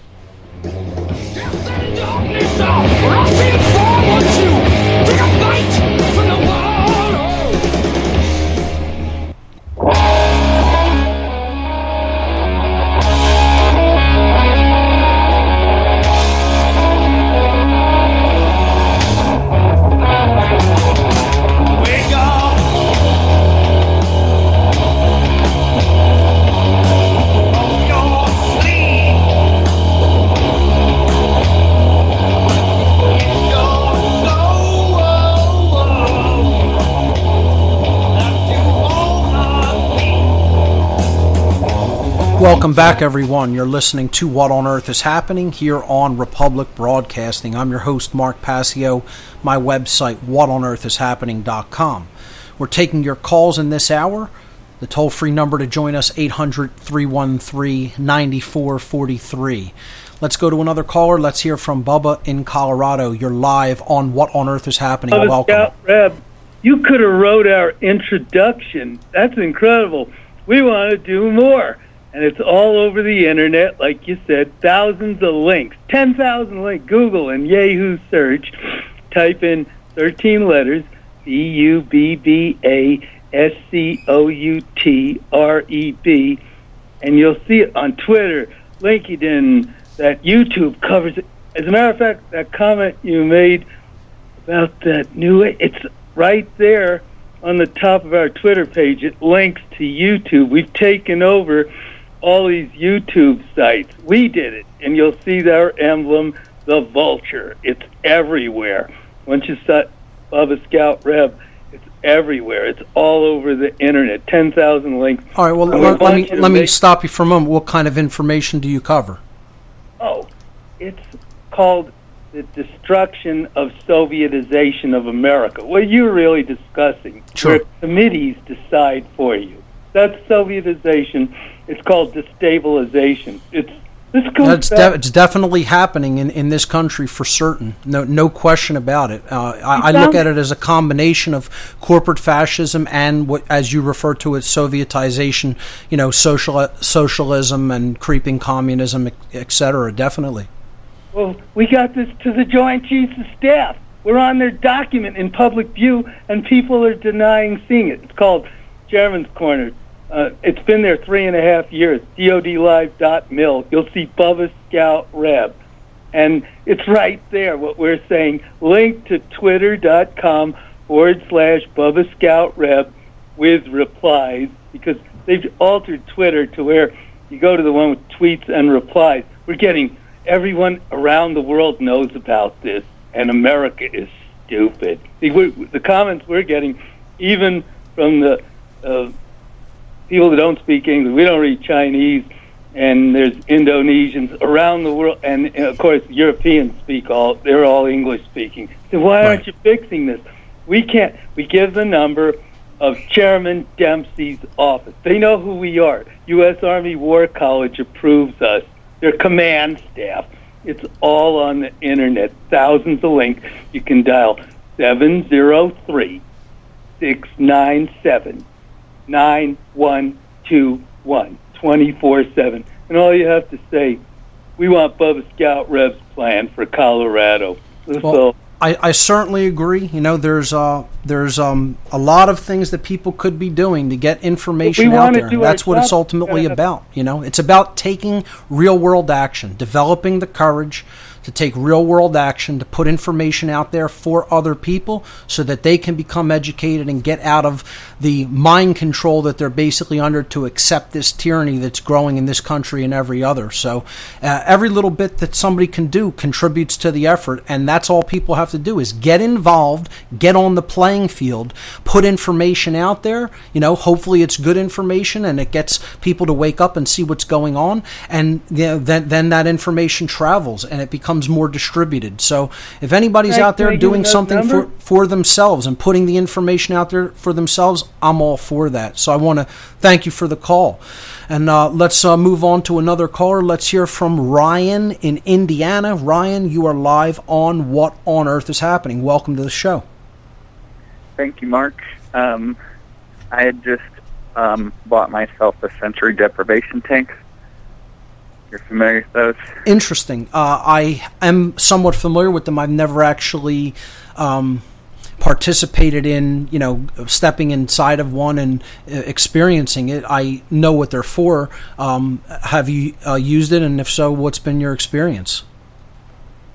Yeah. Um, my experience was um, total, totally losing really the realization of physical self, and I was in a state of uh, all I could describe it as is complete love, just surrounded by love. And um, when I got out, I felt um, like I was being reborn. Um, when I went in the float tank, I went in on crutches. I had sprained my ankle a week before. And for the next two days after the float session, I walked on my foot as if, if I had never sprained it. Hmm, interesting. And it's a salt water tank? Yes, 800 pounds of Epsom salts and 11 inches of water. Interesting. So it Um, kind of almost puts you, because of the deprivation of the five senses, it almost puts you right into a state of meditation upon laying in it. Definitely, yes. And um, basically, what what on my research, um, it uh, many people achieve um, alpha or theta bra- brainwave states, Right. um, which those brainwave states are only found supposedly in children and in people have meditated for years. And I wanted to know if that had anything to do with pineal gland activation, EEG coherence, or higher self realization. I think it very well could, and you know, I think meditation is one way to uh, foster that. Should it be used in a balanced way to balance the brain and not take it into super right brain imbalance, but to bring it to the middle to the, that state of what you just talked about, global EEG coherence, which is coherence across the two hemispheres of the brain through the corpus callosum, and uh, development of both brain hemispheres simultaneously. So um, I think uh, this certainly can be a, a, methodology that is used to, to do that and to, to keep it there. I think all of us could probably benefit from stepping outside of all of the uh, the deluge of electromagnetic frequencies and sensory over uh, indulgence that uh, we're we're hit with sensory bombardment 24 hours a day in our culture here in the West. So um, I definitely think it's something that uh, people should consider it. Uh, of course, not everyone has the resources to get a dep- sensory deprivation tank, but you could do it in your own way mm-hmm. by simply quieting the thoughts and you know practicing a simple form of meditation that is completely free and available openly to everyone. You know, it's uh, something that I've talked about in the past on the show, and it's one of the three modalities of thought, along with concentration and contemplation, which also should be practiced in concert with the meditative form of, of human thought. So uh, people don't think of th- these as forms of thought in many cases, but they indeed are. Uh, you know, being able to to to stop the mind, to stop the chatter of the mind, can often be very important to to achieving balance with within the mind and the brain. And um, it, it's something that I definitely think people should look into in their own way, in a way that is uh, available and comfortable to them, because you know there's many different ways and methods of doing it. So. Uh, I'm glad to hear that this method worked out for you, and uh, you know, hopefully, you know, you'll continue to use it to maintain that balance. hmm Um, one last thing. Sure. Um, can you um, describe to me in any way your understanding using green speech or your um, comprehension of Latin, the word meditation and the, the word hypnosis. Sure, meditation simply means to bring to the middle, to take to the middle. Okay? So, what you're doing is if there's a form of left brain imbalance, of chronic left brain imbalance, you're balancing that out by bringing the state of coherence to the middle of the brain, to the equal union between the left and right brain hemispheres. I'll continue that on the other side. Stay with us, everyone.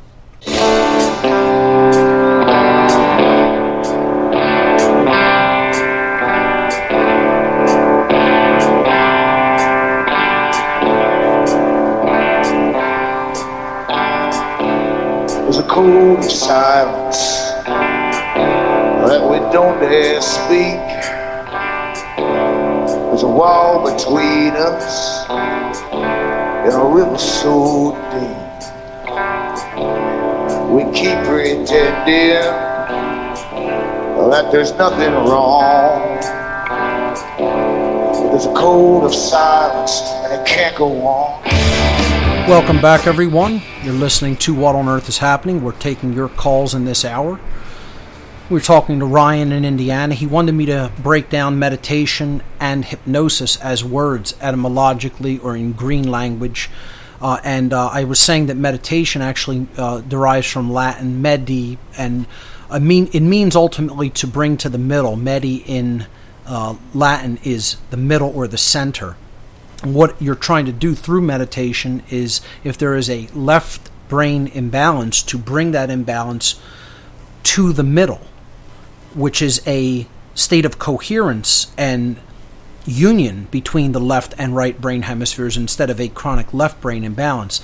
One of the things you have to be careful of is not to go too far into right brain imbalance by the overuse of it, because, like anything, it has a proper use and then it can be abused, if not uh, used in a way to promote and maintain balance. The word hypnosis uh, comes from Greek roots. Uh, hypo in Greek means under, okay, and then gnosis is knowledge. So um, this is one one way of looking at it is to be underneath of knowledge. Okay, so it's something that is knowledge that is underneath something, like meaning the subconscious. So you're you're going into you know you're being put into some sort of a suppressed state of consciousness uh, and you're underneath the waking state of knowledge or active consciousness. Another way of looking at hypnosis is suppression of a certain kind of spirit or a certain kind of um, uh, feeling. So, or influence. So people can look at like you know, let's say the desire to smoke tobacco products or something like that as that's the influence of something, the desire for something, and what you would do through hypnosis is to suppress that influence. So it could be the suppression of the influence of something, and it could mean a positive suppression of influence or a negative one, where you're trying to suppress real knowledge from coming up from underneath the surface and keep somebody down, that's a negative form of hypnosis, which you could look at something like television as. So I would not see hypnosis as a unidimensional phenomenon or un- unidimensional practice. It's something that, again, it's like occult knowledge. It means knowledge that's beneath the surface. You know, if you understand how to access or put somebody into those states of consciousness, it depends on the wielder the person who's using that influence, their state of consciousness that is going to determine the outcome, whether for good or for ill. So that's my take on hypnosis and my breakdown of the words, and I hope that answers your question. Let, let's move on and let's hear from Will in Florida. Will, you're live on What on Earth is Happening. Welcome. What's going on, Mark? Thanks for taking my call. I just want to say Sure. thanks for using your uh, your personal time to amass and share this information. It was uh, an extreme effort. It's ongoing. You know, it, it's something that doesn't stop. So, um, you know, that's another thing people have to understand. When you do this work, it's not like, oh, it's just done one day and you're there. You know, it's ongoing. So, uh, I, I, I thank you that you appreciate th- that time and effort that I've put in, and I, you know, uh, want to thank anybody else that's out there that's doing that great work. Yeah, very much. Uh, so I have two questions on two vastly different topics, if that's sure, right. go right ahead. So, with regards to the Anunnaki, if they were the ones that are pulling our strings, you know, they they interfered with our evolution. Do you think they would really just abandon us like that, or do you think they're still pulling our strings via the political spectrum? I I have mixed thoughts on that. I think for the most part they did want to leave this place because, for many different reasons, it wasn't a hospitable uh, uh, environment for them. That they didn't enjoy being really physically here on this planet, according to certain accounts. Um, I think that they would much rather have been on their world rather than here on an away mission, doing something that they didn't really want to do, but they felt needed to be done. But at the same time, all of the time that they spent here, you know, they were treated differently than they would have been treated on their planet. Like I said, you know, for many weeks, they they were being treated as gods here, so they got kind of got used to that, and they liked that dynamic. While they may have been in an in an inhospitable place physically, uh, the the dynamic that they experienced with their quote offspring was like being worshipped as a god. So they got used to that. Um, I think that it is qu- quite possible that they certain contingencies of them remained behind in a covert fashion. And when I say covert, I mean it doesn't necessarily mean that you know um, that they had to even remain outside of this planet and you know be watching over it or something like that.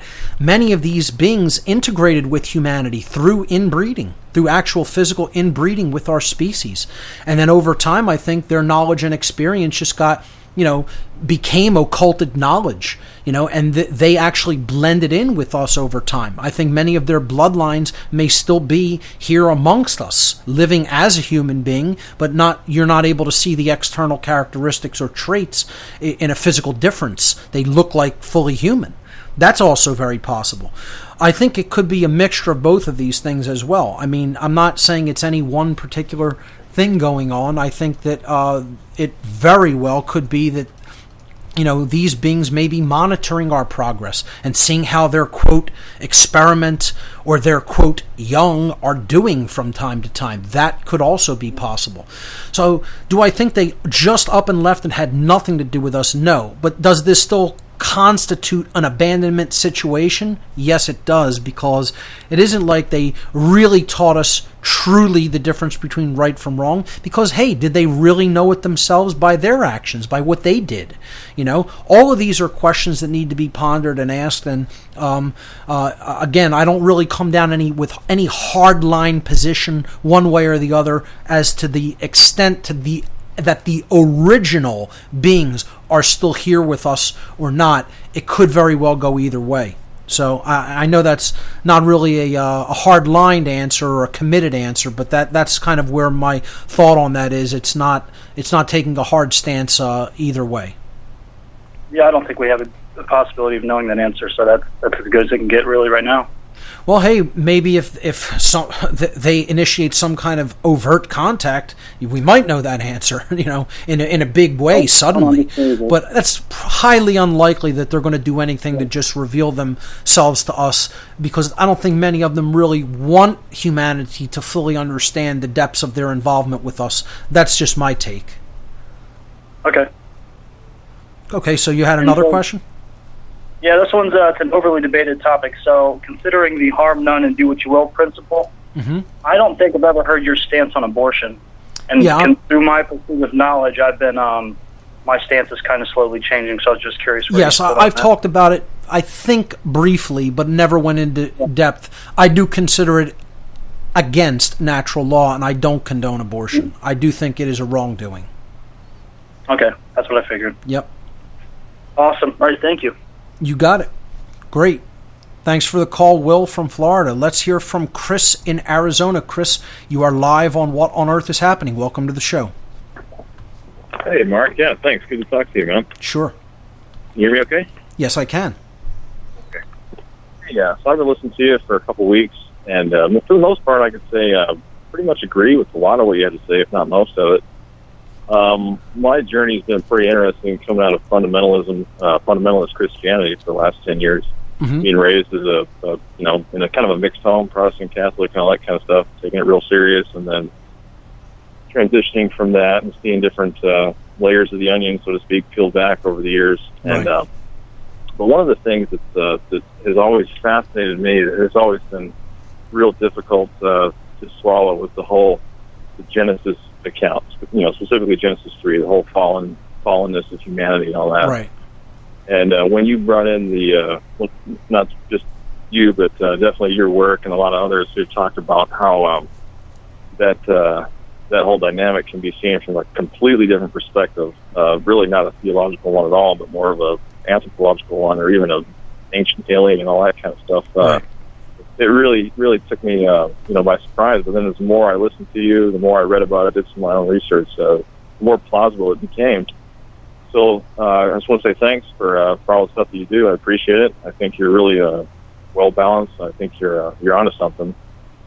Well, I, I want to thank you for maintaining an open mind despite you know basically the belief system that you grew up in. And I'm not even going to say there isn't some core truth to all religion. I've talked about that in the past when I've talked about religion and astrotheology and the underlying, you know, core principles of morality that are integrated into these religions but often covered up, you know, in the process of belief. We'll pick this up on the other side. Stay with us, folks.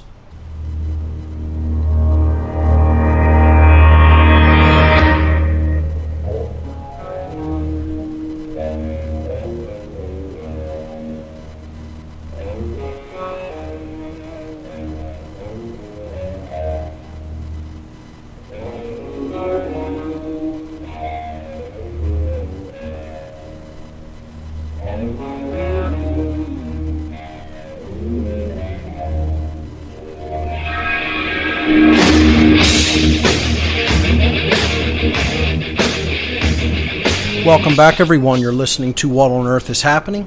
This is the last segment of the show for this episode. We were talking to Chris in Arizona, who was uh, saying that he uh, started seeing some of the uh, biblical teachings that he had uh, been accustomed to during, you know, his uh, his um, uh, religious teachings um, in a different perspective as a result of, you know, looking at the story of Genesis and uh, examining different research from different people who were looking at this from perhaps a completely different perspective on that it could have been non-human entities that were dealing with humanity, and uh, you know, not the quote the quote God of creation being told about in uh, these these accounts.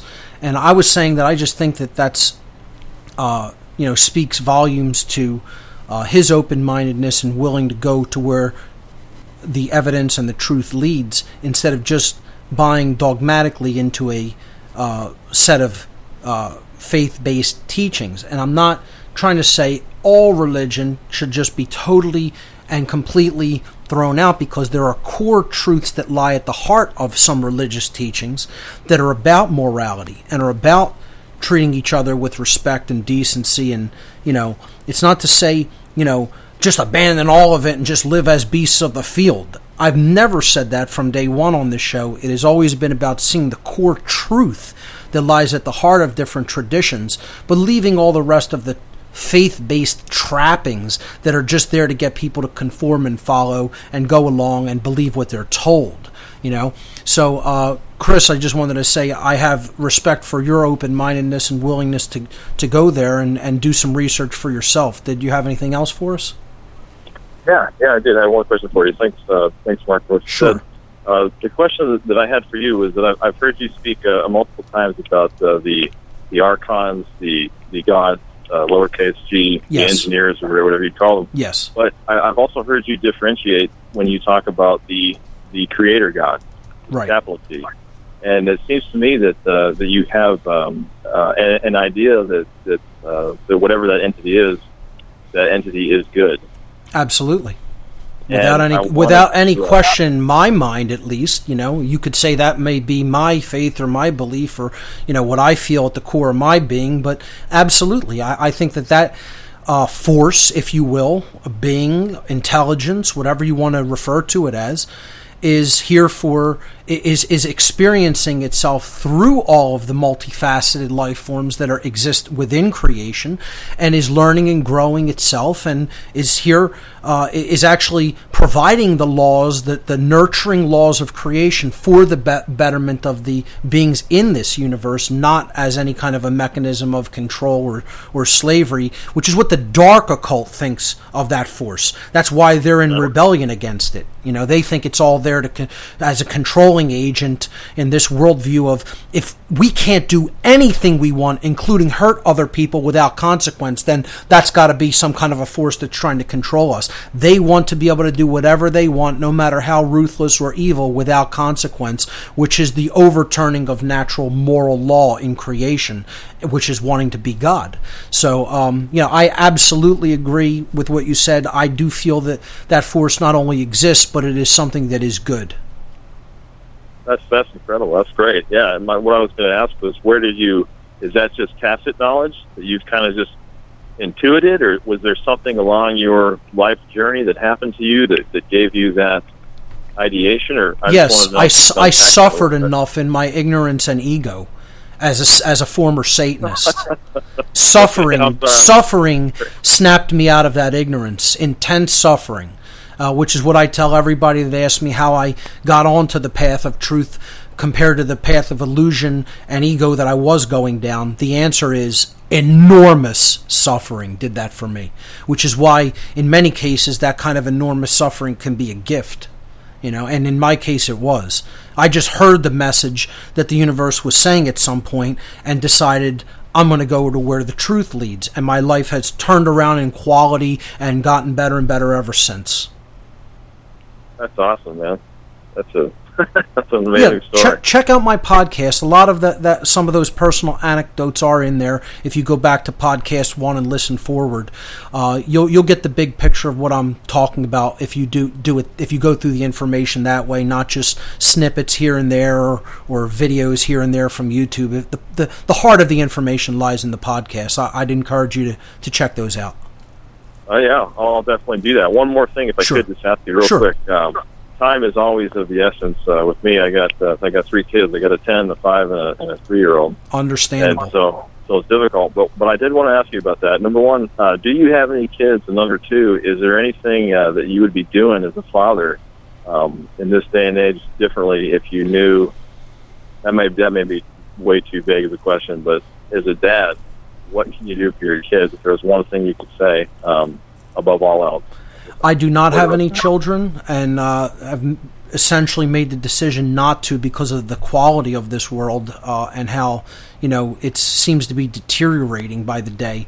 Uh, but um, you know, my advice for parents or potential parents is teach your children all about natural law. That's the number one thing that you can do to a child is to from the time that they are born start beginning to talk to them about morality and natural law, the non aggression principle combined with the self defense principle in a balanced way. And if you do that, I think that's what real parenting is ultimately all about those lessons. Real adulthood is about those lessons. And then you can't give any better gift to the next generation than to teach that very essence of morality to our young. That's my advice. Yeah. Man, that that's incredible you said that. I I hate to use the word, but that's almost prophetic because one of the reasons why I've listened to you for so long and haven't uh, decided to turn the channel, so to speak, was because of what you talked about natural law. Because when I heard you talking about that and looked at some of your slides, those are the things that I've been just intuitively telling my son, especially because he's ten Right. and he's the oldest, and my other, you know, daughter is five, um, for years. As far as consequences go, we've talked so many times about consequences, and it seems like that for some reason is something not uh, not a lot of people really uh, seem to hammer on. And so Right. you you uh, you have man, I just really appreciate how how you uh, elucidate that so clearly. How there is a consequence for our actions instead of so much of the new age stuff out there that basically says do what you want and Right. you know no strings attached. So. It's right, man, ultimately that's about the laws of morality, learning them yourself, teaching them to others. That's what the great work is. That's what we're here to learn and understand and live and put put into practice in our lives. Chris, I want to thank you for the call and for uh, going to where the truth leads yourself. So that's what it's all about, my friend. Take care. All right, we'll do one more call, or Let's uh, go with tradition and let's wrap up with Ivan from Phoenix. Ivan, happy birthday. Hey, Mark.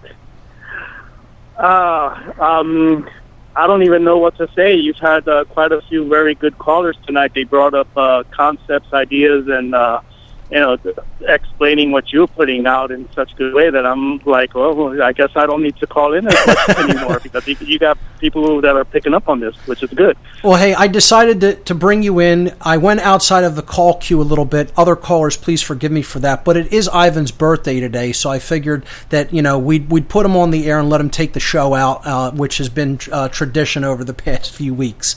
So, what do you have for us today, my friend?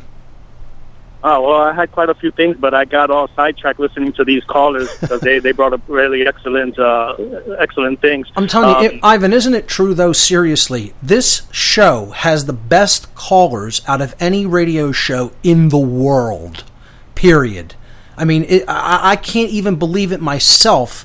It's amazing. The quality of callers that call into this show blows my mind. Yeah, I, I'd agree with that because um, you listen to other shows, even other shows hosts, they're kind of in the effects realm all the time. Nine times out of ten, effects, effects, effects realm. Whereas the callers to this show, nine times out of ten, are in the causality That's area. right. And so it, it make bringing in calls that matter and not just beating around the bush kind of stuff. You know. That's exactly correct. Yep. And Uh, uh, yes, uh, Ivan, I'm I, I'm sorry. The, the the break music has caught us. We're coming up to the end of the show, but I just wanted to say happy birthday, my friend, and thanks for for calling in. You know, making it on the show and bringing up that great point, ladies and gentlemen. Remember, there's only two mistakes that one can make on the path to truth: not starting and not going all the way. We'll see you right here in two weeks from today. Thanks for listening. Good night, everyone.